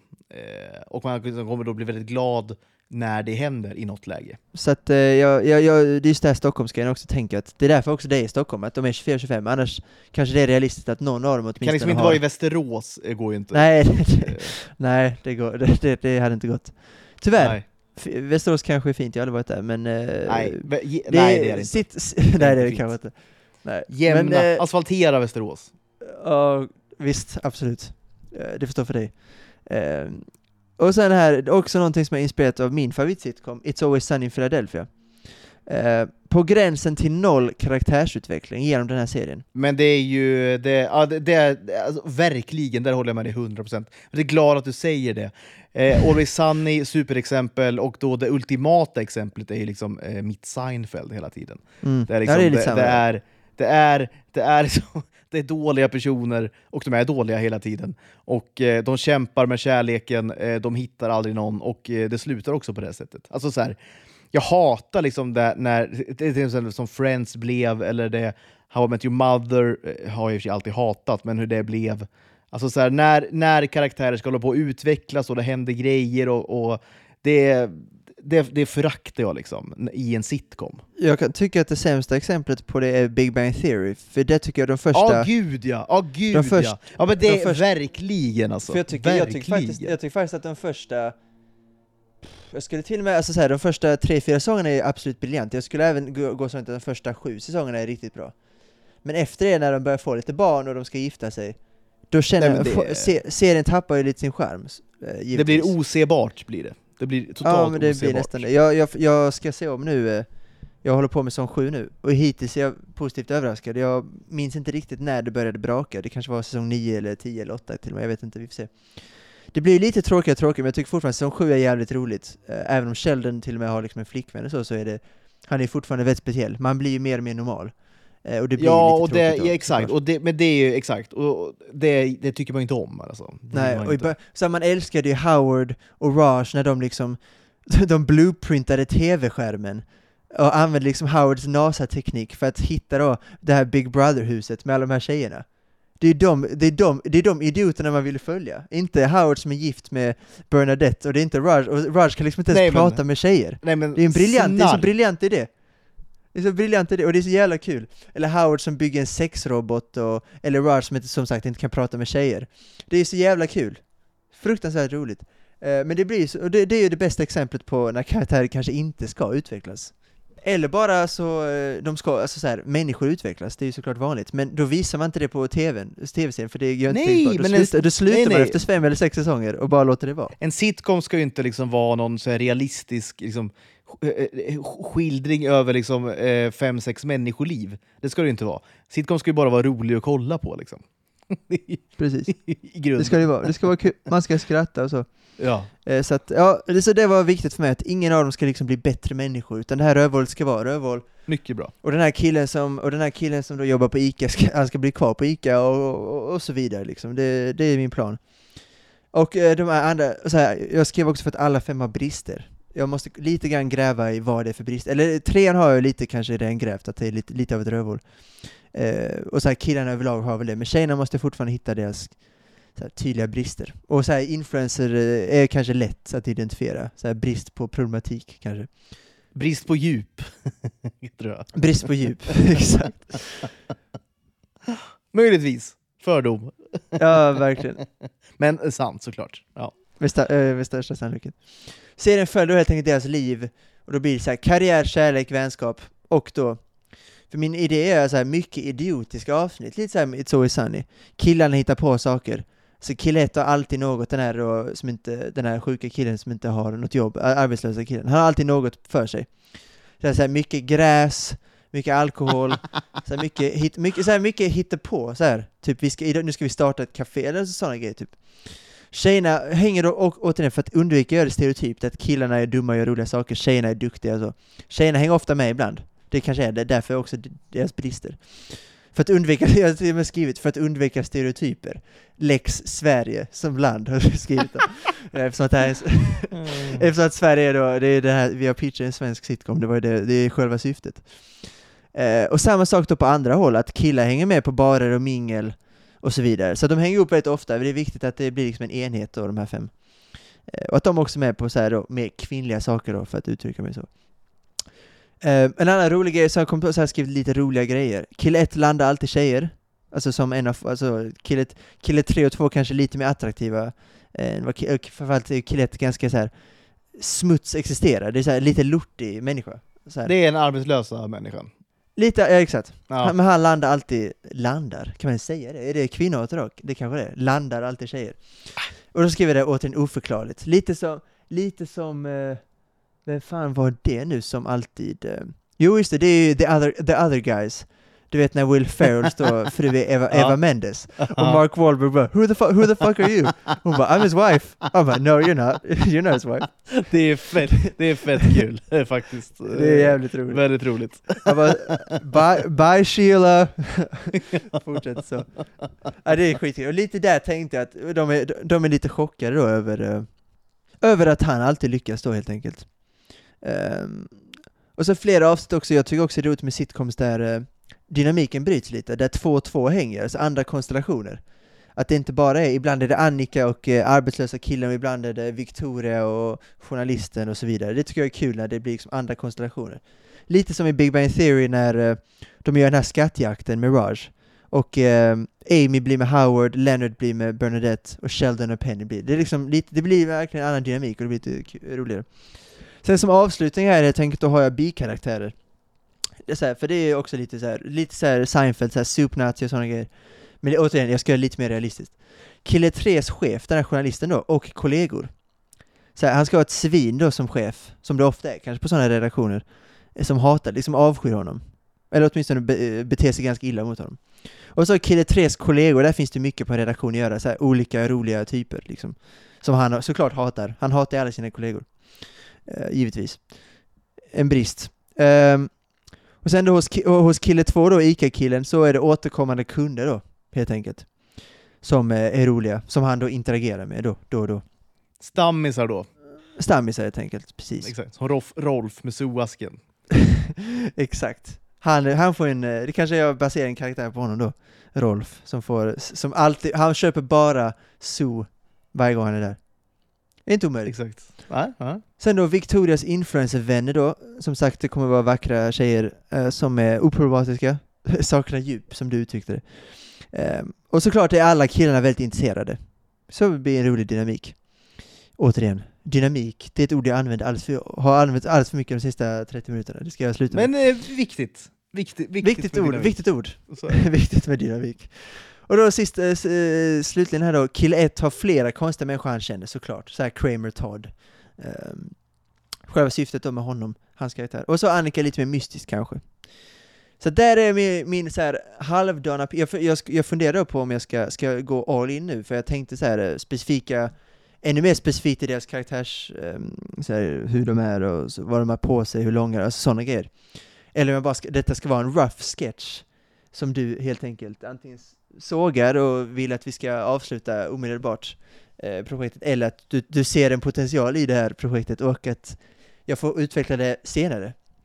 Så nu blir det någon slags eh, profetia då helt enkelt. Eh, jag ska också lägga en liten brasklapp på att det här är en, jag har verkligen försökt göra en sitcom av detta, det är inte någonting som har inspirerat mig, det är inget som jag har försökt göra så bra som möjligt, utan detta är verkligen jag försökte göra en sitcom som så många människor som möjligt tycker är kul, kombinerat med att jag själv tycker att det är kul, och det tycker jag att det finns lite potential för. Så nu får du säga vad du tycker. Jag tycker det var intressant, spännande. Det är väl några tweaks tror jag man måste kanske behöver göra. Ja men absolut. I och med att det då Absolut. är eh, 2023 och att eh, det då är Sverige. Ja, du tänker så? Eh, Du tänker så? Om du förstår vad jag menar. Vi kan, kanske går det inte att ha då, nu vet jag inte vad eh, killarna då har för liksom, hur, hur de är, deras ursprung och så vidare. Men kanske att man måste då blanda upp det här lite med, eh, kanske inte kan vara liksom eh, Victoria och Emily. Eh, det kanske är liksom ja, någonting annat, och Emily eventuellt. Eller vad det nu kan vara för någonting. Men det är ju grejer man kan ta sen liksom. Jag tycker ändå grunden eh, tycker jag är så pass bra så att jag känner ju så här, nästa steg för det här nu. Eh, det är ju egentligen en, alltså ett pilotavsnitt. Oh, Tror du inte att det är... Eh, alltså, det är väldigt, det kanske, det kanske är nästa steg. jag tror ändå att det här är, det är tillräckligt bra och tillräckligt kul och intressant då. För att ändå eh, prova liksom. Mm. Ja, det kanske är så. Med, med, med en pilot helt enkelt. Det kanske är det, det kanske är det vi ska ta an. Och då är frågan då om vi ska, om vi ska eh, antingen göra det tillsammans då, att vi eh, eh, tar den här grundidén, vi filar på den, liksom, den är ganska grov, grovhuggen nu. Att vi då mejslar ut de här karaktärerna lite mera. Ja, det är viktigt. Eh, och sen efter det eh, kommer på en rolig situation eh, och, eh, som kan sätta tonen i vad det här är för serie. Eh, och och vad, vad den kommer eh, handla om och hur den kommer utspela sig och så vidare. Och sen då att vi skriver då ett, ett, ett pilotavsnitt, Mm. kanske. Mm. Hur presenterar vi det? För, för det är ju trots allt en podd. Eller på, lyssnarna kanske inte får, får vara med om den. eh, Vi ska läsa manus, vi ska läsa, åh, vi läser manuset live. Svagt. Nej, men kanske vi får kika på, kanske vi får kika på en... Vi skickar vad tror du om det här då? Nu, tänker högt nu också. Att om vi får med då liksom lyssnarna på den här resan, om de vill vara med, eller resan, det är ju resorna, det är ju det är några manus som ska skrivas här nu. Det är det. Är det. Vi, vi, tar, tar, vi oss vatten över, tar vi oss vatten över huvudet? ja, ja, det gör vi ju 100%. Men jag tror ändå att vi grejar det då, återigen svansföringen. Det tror jag också. Ehm, men det, det tror jag inte är några problem. Liksom. Jag tror vi bara behöver komma igång och sen kommer det här eh, liksom, eh, inte sköta sig självt, men det kommer rulla på. Det tror jag verkligen. Framförallt nu när vi har Schindler's list 2 kommer inte bli av. Jannes reality, det just nu Nej. känns ju, den känns ju sval. Att få med honom på ett medialt. Han eh, kommer liksom inte hoppa på några nya grejer nu tror jag. Han kommer inte ställa upp i Bäst i test nästa säsong. Det kommer han, det kommer han inte göra. Ett VX, nej det kommer han nog inte göra. Nej, så att vi får nog hoppa det tyvärr. Eh, en, annan gång, en annan gång kanske. Då har vi alltså tre Kanske en idéer. annan gång. Prio nu, liksom fokuset, tycker jag nu, det får du säga vad du tycker. Men pri, prio nu, liksom, lägga fokus nu på ett pilotavsnitt. Då snackar vi alltså, ja men hur långt är ett avsnitt då? 45 minuter kanske? Oh, det är, är det inte det. Fast är inte sitcomen mer så? Eller vill du ha kort? Ja, det är kortare, det är 22,5 minuter. Ja, kanske. exakt. 22 minuter kanske. Ja. Och då har vi alltså eh, ja, men drygt då, kanske 20 sidor att skriva. Det grejer man ju såklart. ja, alltså, för den saken sen- är det ju inget problem. Det är inget problem. Och sen parallellt med det har vi då Klappjakten 2. Där måste vi liksom komma igång också, för att det kommer... Alltså som sagt, vi har ju då ett första draft, är ju då målet, eh, före jul helt enkelt. Det Eh, kommer vi, det kommer vi klara. Ja, och sen, sen den här reality-grejen, där handlar det inte liksom så mycket om manus och sånt, utan där ska vi bara... Egentligen handlar det ju om att vi ska utarbeta idén så pass mycket så att vi verkligen kan gå till då en, en tv-kanal, tv-kanal, men gå till en, en, en, en, en, en streamingtjänst eller, eller produktionsbolag eller vad det kan vara för någonting, och pitcha. Det, så långt behöver vi komma. Längre än så behöver vi inte komma i det här läget. Liksom. Nej, för idén är ju nästan klar. Den idén är nästan klar. Vi måste, vi måste bara eh, återigen bredda den lite så att vi kan pitcha den, för annars, vi kan inte riktigt komma med det vi har nu, även om det är typ klart. Alltså juryn, idén, alltså vi kan inte göra så mycket mer än det. Det är väl detaljer, hur långa ska avsnitten vara, hur ska det formeras, vad är tävlingen? Det får vi ju fundera på, men grundidén är ju klar, helt enkelt. Så jag tror att vi ska, jag tror vi, vi eh, liksom till nästa avsnitt kanske då, att vi mejslar ut de här karaktärerna lite bättre i den här sitcomen. Och Mm. sen då börjar vi helt enkelt med, eh, med ett pilotavsnitt.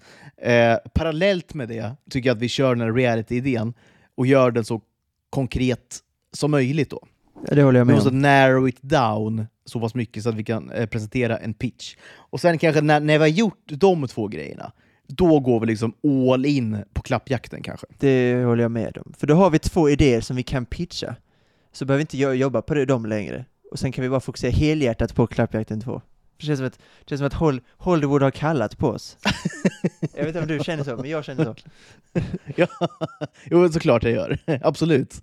Jag är, exakt, vi är gjorda för Hollywood helt enkelt. Det är precis vad vi är. Ja, verkligen. vi Men är. frågan är då hur vi bjuder in våra lyssnare. En variant är ju liksom att, att vi eh, kanske skapar någon sorts Patreon där, där vi då kan lägga in våra, ehm, eh, v- våra manussnuttar som vi skriver till varje vecka. Eller är det liksom, är det, är det, är det, är det total hybris? Alltså, betala, betala för att liksom kunna läsa våra nej, manus det, det, det, i realtid inte, då? det tycker jag inte de behöver göra, men däremot kan vi lägga ut det på typ Twitter. Typ, eh, om man vill trycka, och om man vill läsa en, om man vill läsa en pdf, det är som att folk ska inte behöva betala för det, eller för, om de vill, det är klart, det kommer säkert finnas någon jävel som kommer göra det, men eh, Nej jag tänker mer, nej det kanske inte är liksom betalningen som är den stora grejen, men så att, att skapa ett forum då där, där våra, för att då skriva ut på Twitter till mina följare då att alltså, det, blir, det blir också märkligt då. Eh, det blir mycket då elda för kråkorna helt enkelt. Blir det. lägg, lägg ut det utan kontext. Man bara, man bara lägger ut en pdf, pdf då, vad nu sitcomen kommer heta, det får vi väl också bestämma. Ehm, sen får bara folk trycka om de vill läsa helt enkelt. Och folk är inte, och så här, Ja, återigen, egentligen, ja. är det, egentligen är det ju kanske Det inte blir så främst- orent på något vis att skicka ut på Twitter liksom, så manussnuttar. Eller så, skit, eller, så skit, eller så skiter vi i det. Vi bara vill behåller för oss själva. I grunden i botten är det, vår, det är våra idéer och tankar. Och det är vårt manus. Så tittarna får väl, tittarna får väl stötta oss i, eller tittarna, lyssnarna får väl stötta oss i sådana fall eh, om vi, eh, när vi pitchar idén och får kolla på programmet i sådana fall, när den en dag kommer att sändas. Eh, Men Ja, vi kan- vi skickar ut- kan de inte göra så mycket. Vi skickar ut då en, liksom, en undran bara, är det någonting ni vill liksom följa i realtid också? Exakt. Eh, Om, om de säger nej så behåller vi oss allting för oss själva helt enkelt. Så Ja. pratar vi om det här, och detaljerna får vi behålla för oss själva. Annars är det då, det, det, det, det man då kan ta del av i så fall, det är ju dels då manus, alltså hur manuset fortlöper, det är våra liksom karaktärsbeskrivningar och eh, outlines och allt vad man håller på med, synopsis och skit. Eh, det, det får man ju då följa då i realtid när vi skapar då, eh, om man vill. Eh, man kan ju då skriva till oss antingen på Twitter eller på klotterplanket på tuttobadutte.se som jag har sett att väldigt många har gjort. Eh, jag tänkte faktiskt prata lite om, vi, vi har fått en del frågor faktiskt. Det är så. Men jag tror inte vi hinner prata om det idag. Vi får nog göra det nästa vecka helt enkelt. Eh, Vi borde- vi vi, borde nästan- är... Vi borde nästan ha kanske ett frågeavsnitt då, ehm, eventuellt. Där vi bara svarar på alla för det känns som att vi, det har varit många veckor nu i rad när vi har, vi har det, det finns många frågor, men, och men, Men vi pratar om så mycket annat skit hela tiden. Ja. Ja, det Ja. gör vi sannerligen. så är det. Nej, men eh, absolut. Eh, På tal om då hybris, vi kör ett frågeavsnitt i Tuttoringen. Men det kanske, vi kanske har liksom material för det. Det är väl inte helt omöjligt i och för sig. Ehm, ja, men det, ja, det finns säkert material, framförallt på twi- Twitter finns det ju kanske mer. Jag är inte inne på klotterplank så ofta, men eh, det, det, det, nu scrollade jag, det är någon som påpekat att Nasuk har tidigare varit med i SVTs produktion Bäst i köket. Bland annat var Janne Blomqvist från Viaplay med. Ja. Tycker ni att SVT, ja just det, det var det, haveri, SVT. ha, haveristisk insats. Han, jag tror han och, och typ två av hans barn var med eller någonting. Aj då, Eh, det var inte så Nej, det låter, kanske. det låter kanske inte toppen. Ehm, The Rehearsal var någon som, ja men det finns ändå rätt mycket frågor här. eh, Ja, men det var någon som ville mycket. prata om Succession nu som drar igång och, och lite sådär, eh, vilket vi ska göra, och att Mindhunter läggs ner suger ju såklart. Men Ja, det är ehm, ju, ja det är sämst. ja, det är verkligen, jag vet inte om vi hinner prata om det nu, det blir så hattigt på något vis. Men det finns ju ändå grejer att ta av där tror jag. Ja, men det kanske blir, men det kanske, ska vi ta då ett halvt kanske frågeavsnitt nästa vecka? Alltså vi ägnar kanske en halvtimme kanske åt lite frågor och funderingar som har kommit till oss. Är det bra eller? det, det kan vi göra. Ja. Det tycker jag låter eh, superrimligt. Det är jättebra, då tar vi de vi har fått fram till nu och sen om man då har fler grejer så kan man väl då eh, skriva det helt enkelt. Eh, och även om man vill följa vår då manusresa här nu framöver. eh, får man eh, skriva om det också då, eller vad man tycker om det. Eh, I övrigt kanske vi är klara för den här veckan. Blev återigen ganska matigt, eh, lite spretigt. Men eh, vi är snart tillbaka igen. Det är väl trevligt? Det är sj- självklart. Hur- ja, absolut. hur- Jag kommer vara kvar i Italien. Ja, jag tänkte precis fråga dig, hur länge är du där? Jag över påsk, så jag åker hem eh, 17 april tror jag. Åh, fy Mitt vad flyg. nice alltså. Gå tillbaks. Fy vad nice. Ja det är toppen. Det är toppen. Ja det är magi. Framförallt när man ser eh, taket stängdes på måndag för det var minus tre och snö eller vad det var i Stockholm i, igår då när matchen spelades. Det känns som en evighet sedan matchen spelades. Eller hur? ja, jag vet. Gjorde inte det? Ja, verkligen. Allt som hände, allt som hände jag, alltså jag vet, hade du svårt att somna? För det hade jag. Jag var uppe liksom och verkligen eh, kände att efterspel, dagen efter, vad kommer hända? Jag var liksom, kommer han avgå? Det kanske han måste i det här jävla, i det här jävla Ja, pisslandet. men man var ju, det, så exakt. kände jag genuint. Ja, man var jätteorolig och sen då när man fick de flashen att, att nu, är det liksom, nu är det presskonferens klockan 13, då var man ju såhär Klump i magen hade jag. Ja men lite så, så här, nu, nu, nu avgår han. alltså du vet såhär, nu, det har tagit för Vet, sig. vet du vad jag hade gjort då? Ja. Vet du vad jag hade gjort då om Janne hade behövt avgå på grund av det här? Då, då hade, jag vet inte ens om man kan, jag är dålig på medborgarskap. Men kan man riva upp ett medborgarskap? Det måste man kunna. Eh, Ja, vet, du kanske måste ha ett annat med, medborgarskap då att liksom eh, Just fan. gå till då så att byta säga. till. Ja, för att inte Ja. bli då statslös. Eh, kan ju bli problem då. Men då påbörjar jag helt enkelt, och då, men nu hände ju ingenting så lyckligtvis. Men om det hade gjort så, då hade jag, då hade jag, börjat, då hade jag Du har påbörjat en påbörjat process. processen. Hur lång? Men det tror jag inte är så svårt i ditt fall. Du får, alltså, du får gifta dig med tjejen då, så blir det väl... Det kan ju inte vara svårare än så. Hon är från Spanien eller? Var är du sa? Ah, hon, är, hon är både spansk och italiensk medborgare, så jag kan ju välja, men uh, pittiga Spanien väljer jag absolut inte, så då blir det Italien. Ett så kallat lätt val ändå. Det, är, eh, ver, man men, verkligen. Alltså alla, alla dagar i veckan eh, väljer man Italien. Eller jag i varje fall. Så de två sämsta sakerna med Sverige, ett är då den här lättkränktheten, alltså konflikt, konsensus-skitet. Nummer två är vår Spanien-hype. Eh, man åker till Barcelona, kallar det för Barca, och sen skiter man fullständigt, så skiter man fullständigt i Italien, Grekland, Balkan, alltså varför, jag förstår inte, låsningen med just Spanien, Nej, jag jag, förstår inte det. Det, det är någonting som influencer, liksom Victoria hade kunnat eh, liksom, eh, göra en Insta-story om. Nu drar jag eh, nu drar jag till Barca i helgen. Ja, ja. Hundra procent. Usch vad vidrigt alltså. Hon, Fruktansvärt hon, har, hon, har också, hon har ju också givetvis en lägenhet i Barca. Ja det kanske hon har till och med. Det går ändå bra, hon är ganska framgångsrik Ja. ändå. Kanske har en lägenhet där ja. Ja, det är inte omöjligt. Förmodligen Nej. sponsrad av, ja, vad heter Chanel. Då, Oj, ta, fram- på mindsmink-märket. Man, man, man har ju inte bredden där. Man har ju köpt ett, man har ju, Nej, köpt, man har, man har köpt, ett, man har köpt ett och annat till eh, sin kära tjej, men det är ju luddigt, just märkena glömmer man snabbt. Jag tror om, om, Eh, liksom, Chanel eh, var den det hade. om influencer Victoria liksom är sponsrad av Chanel, då, då har hon ändå lyckats får man ändå säga.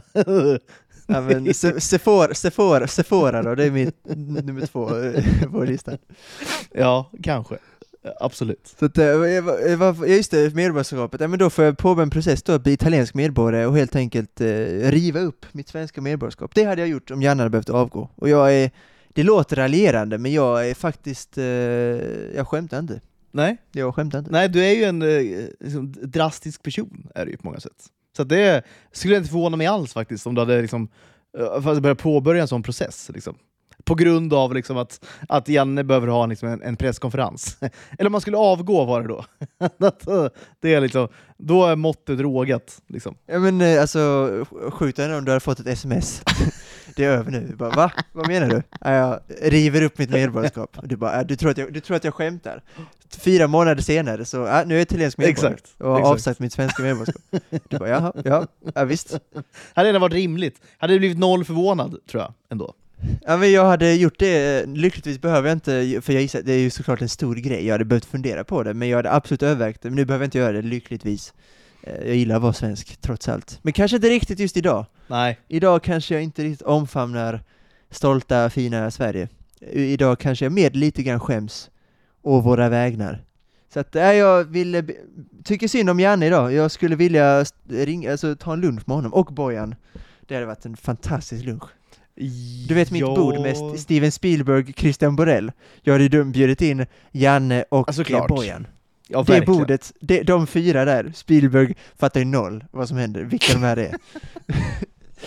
Malplacé får jag säga. Who are you again? Janny? Kanske, kanske, Janny Anderson? Bojan? ja. Fattar noll. you know, I, Borell, I did E.T. you Borell know. Christian Borell. Christian Borell. I have no respect for Indiana Jones 4. I hate the movie här säger han, och sen såklart tar han ju ett, ett bloss mellan då att han säger att han hatar filmen och What do you have to say about that film? What, what went through your mind? säger han ju såklart. Sen tar han ett till, blå, sen tar han ett till blås. Ja, verkligen. Och fortsätter då. Han tar då en konstpaus mitt i en mening då, eh, där han tar ett bloss. Och sen då tror Spielberg då att okej, nu ska jag komma in i konversationen, börja Nej. prata, blir då avbruten av Borrell igen då, som, som inte var färdig med sin mening. Men pratar då Exakt. ganska långsamt. What do you know about Livorno? The Italian city? Så kommer han in på scen, helt, lämnar helt eh, sitt frakt mot Indiana Jones 4 och Hook. Så fortsätter han direkt, går direkt Ja, ja. på Ital- Pratar Italien och lecce och, kultur. och hästkött istället. Ja exakt, Spielberg fattar noll. Noll fattar han. Jag får ju nästan bjuda in, om jag har fyra då, Bojan, Janne, Christian, där finns det ju en fotbollsdynamik såklart, och eftersom att jag älskar fotboll så känns det rimligt. Ja, det Så måste jag bjuda in kanske en till, jag kanske måste bjuda in en till filmperson då, helt enkelt. Och vem ska jag då ha med Spielberg? Och det får inte vara en vän, det får inte vara Scorsese, det får inte vara eh, Francis Coppola och George Lucas, utan det måste vara en som bara har liksom någon slags film... Kopp. Per Lernström kanske? Bara för att? Per Lernström, jag tänkte, ja exakt. ehm, ja. Han kommer med från underhållningsbranschen får man ju säga. Och det Han blir har ju lite mer rolig. solig energi kanske Han är ju också. väldigt solig. Och det har ju inte riktigt några av de andra Det kanske behövs i, då, runt det bordet. i det här, eh, Det liksom, kanske behövs lite i sol. den här gruppen. Framförallt, framförallt, framförallt behöver Spielberg någon att prata med. Och Lernström känner inte att det är för stort för honom. Nej, det är, Så Lernström nej, det lätt. gud, nej, gud nej. Lernström kan ju lätt konversera med Steven Spielberg utan att känna sig lite skraj. Vilket många andra hade gjort, såklart. I hans Bland huvud är ju de eh, i princip jämlikar ju. ja, ja, ja. Per Lernström tycker det är superrimligt att de sitter vid ett matbord tillsammans och diskuterar det viktiga i Schindler's list, hur viktig den filmen är. Sen föreslår han då en Schindler's list 2. Exakt. Per Lernström pitchar den idén. Ja, det är ju sjukt. det är ju sjukt. Nej men eh, alltså Per Lernström, eh, alltså han, alltså han, han kommer säga det plattaste som finns till Spielberg, typ. Schindler's list är så viktig, Saving Private Ryan, så realistiskt skildrad av en krigs, eh, krigsfilm. Ja. Och sen, oh and I love the Indiana Jones movies. They're my favorites. Så här. Oh, and Jurassic Park. Hey, Jurassic Park! Hey! Såklart. Han kommer inte säga någonting unikt om Spielbergs filmer. Borrell kanske har något mer insiktsfullt om så här, flickan med den röda jackan i Schindler's list till exempel. Eller, eller för all del, Ja, animationen i The Adventures of Tintin. Eller eh, Borrell har en liten Stanley Kubrick-aura. Känns som att han eh, tycker det är spännande med den här AI-filmen som Spielberg och Kubrick skulle göra tillsammans. Som den Sven Mm. Spielberg gjorde. Ja, det går ju Han han, han- exakt. Det går ju han in på ganska, ja det gör han ju. Medan Per Lernström då sitter och alltså, avnjuter plattityder. Spielberg blir ju trött snabbt på Lernström, blir han ju. Ja, det blir, han blir snabbt trött på Lernström och han liksom kommer ju gravitera mer och mer då mot Borrell. Och då lämna då Lernström lite ensam kvar i ett hörn Ja. av bordet då. Där han då blir, eh, inte tilltalad då på kanske två och en halv timme. Under hela resten av middagen då. för Janne och Bojan bråkar ju vid sidan av. Så det blir ju Ja, en de är- duo. De också hittar varandra och försonas eh, på något sätt. På samma sätt som Borrell och Spielberg också hittar varandra. Eh, I de små Mer- detaljerna Exakt. För att Spielberg är. För Spielberg är lite mer, vad är det för människor jag har mött, tror jag. Eh, Även om Spielberg har mött såklart många människor, så tror jag inte han har mött en riktig person som just Borrell. Så att han är lite fängslad av honom, intresserad av honom, men han är också lite kluven till vad han ska tycka om honom. Men därför har han ju också Ja, men jag tror eh, ändå hans han tycker det är- såklart. Han har ju då, han, han har då, när han ändå, jag vet inte var den här middagen då eh, tar, eh, var den utspelar sig någonstans, men det är väl i Sverige. Taverna Brillo. Många, många svenskar. Taverna ja, Brillo. Han har ju då, liksom, han- sen han landade i Sverige, träffat då ganska många svenskar. Och han tycker det, det, det, är fruktansvärt eh, tråkigt folk, såklart. Ble- Bleka och liksom eh, in, insmickrande och så vidare. Har inget bra att säga. Och sen då får han direkt då prata med Per Lernström på den här middagen. Och där, då, där, där hans förakt då bara intensifieras mot svenskar. Och han tycker det är Det så det verkligen. fruktansvärt tråkigt på den här middagen. Och sen då, som av en händelse då, så, så, så säger Borrell någonting som får hans uppmärksamhet, helt enkelt.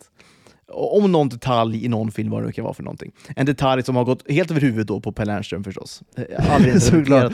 Absolut, Eh, absolut. Eh, och där då eh, får ändå Borrell eh, Spielbergs intresse, och där då liksom börjar en vänskap. Och där, för Borrell är ju ganska osvensk liksom, som person ändå, måste man säga. Osvensk och väldigt unik liksom, som personlighet, alltså som persona. Och Det, spännande med honom, det med honom graviterar att han, han är också väldigt, väldigt svensk. Också, tycker jag. Ja, nej, men det är både och. Men han är verkligen såhär, gö, gö, Götene och du vet såhär. Exakt. Alltså verkligen. Eh, Han har men, lugnet och så. Ja, men han, har, han är liksom eh, intressant på ett sätt som Exakt. är liksom ganska osvenskt. Liksom. Exakt.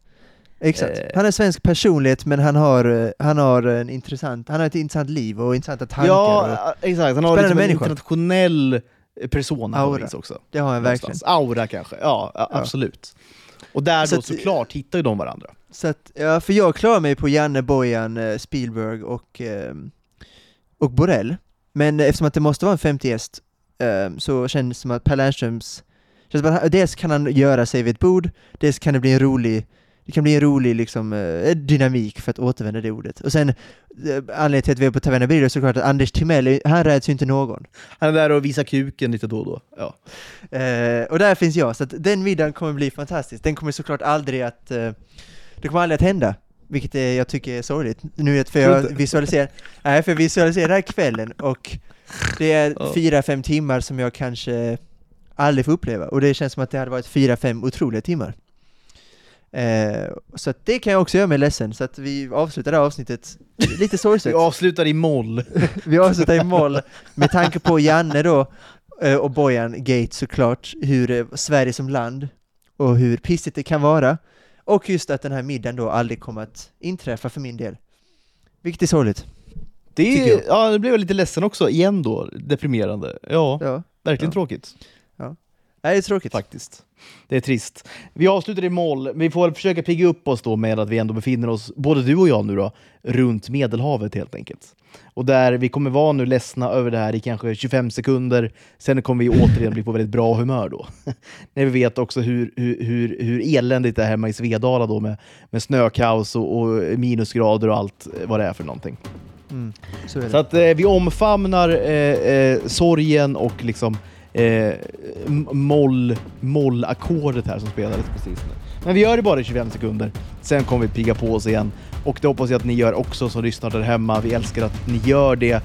Återigen då, vi kör lilla, lilla frågor, liksom batteriet kanske, eh, nästa vecka. Så fortsätt fylla på med frågor. Eh, ni vet var vi finns, har vi sagt så många gånger förut. Eh, ta hand om dig Malte, ta hand om er som lyssnar, så hörs vi snart igen helt enkelt. Det gör vi verkligen. Ciao, ciao. Ciao!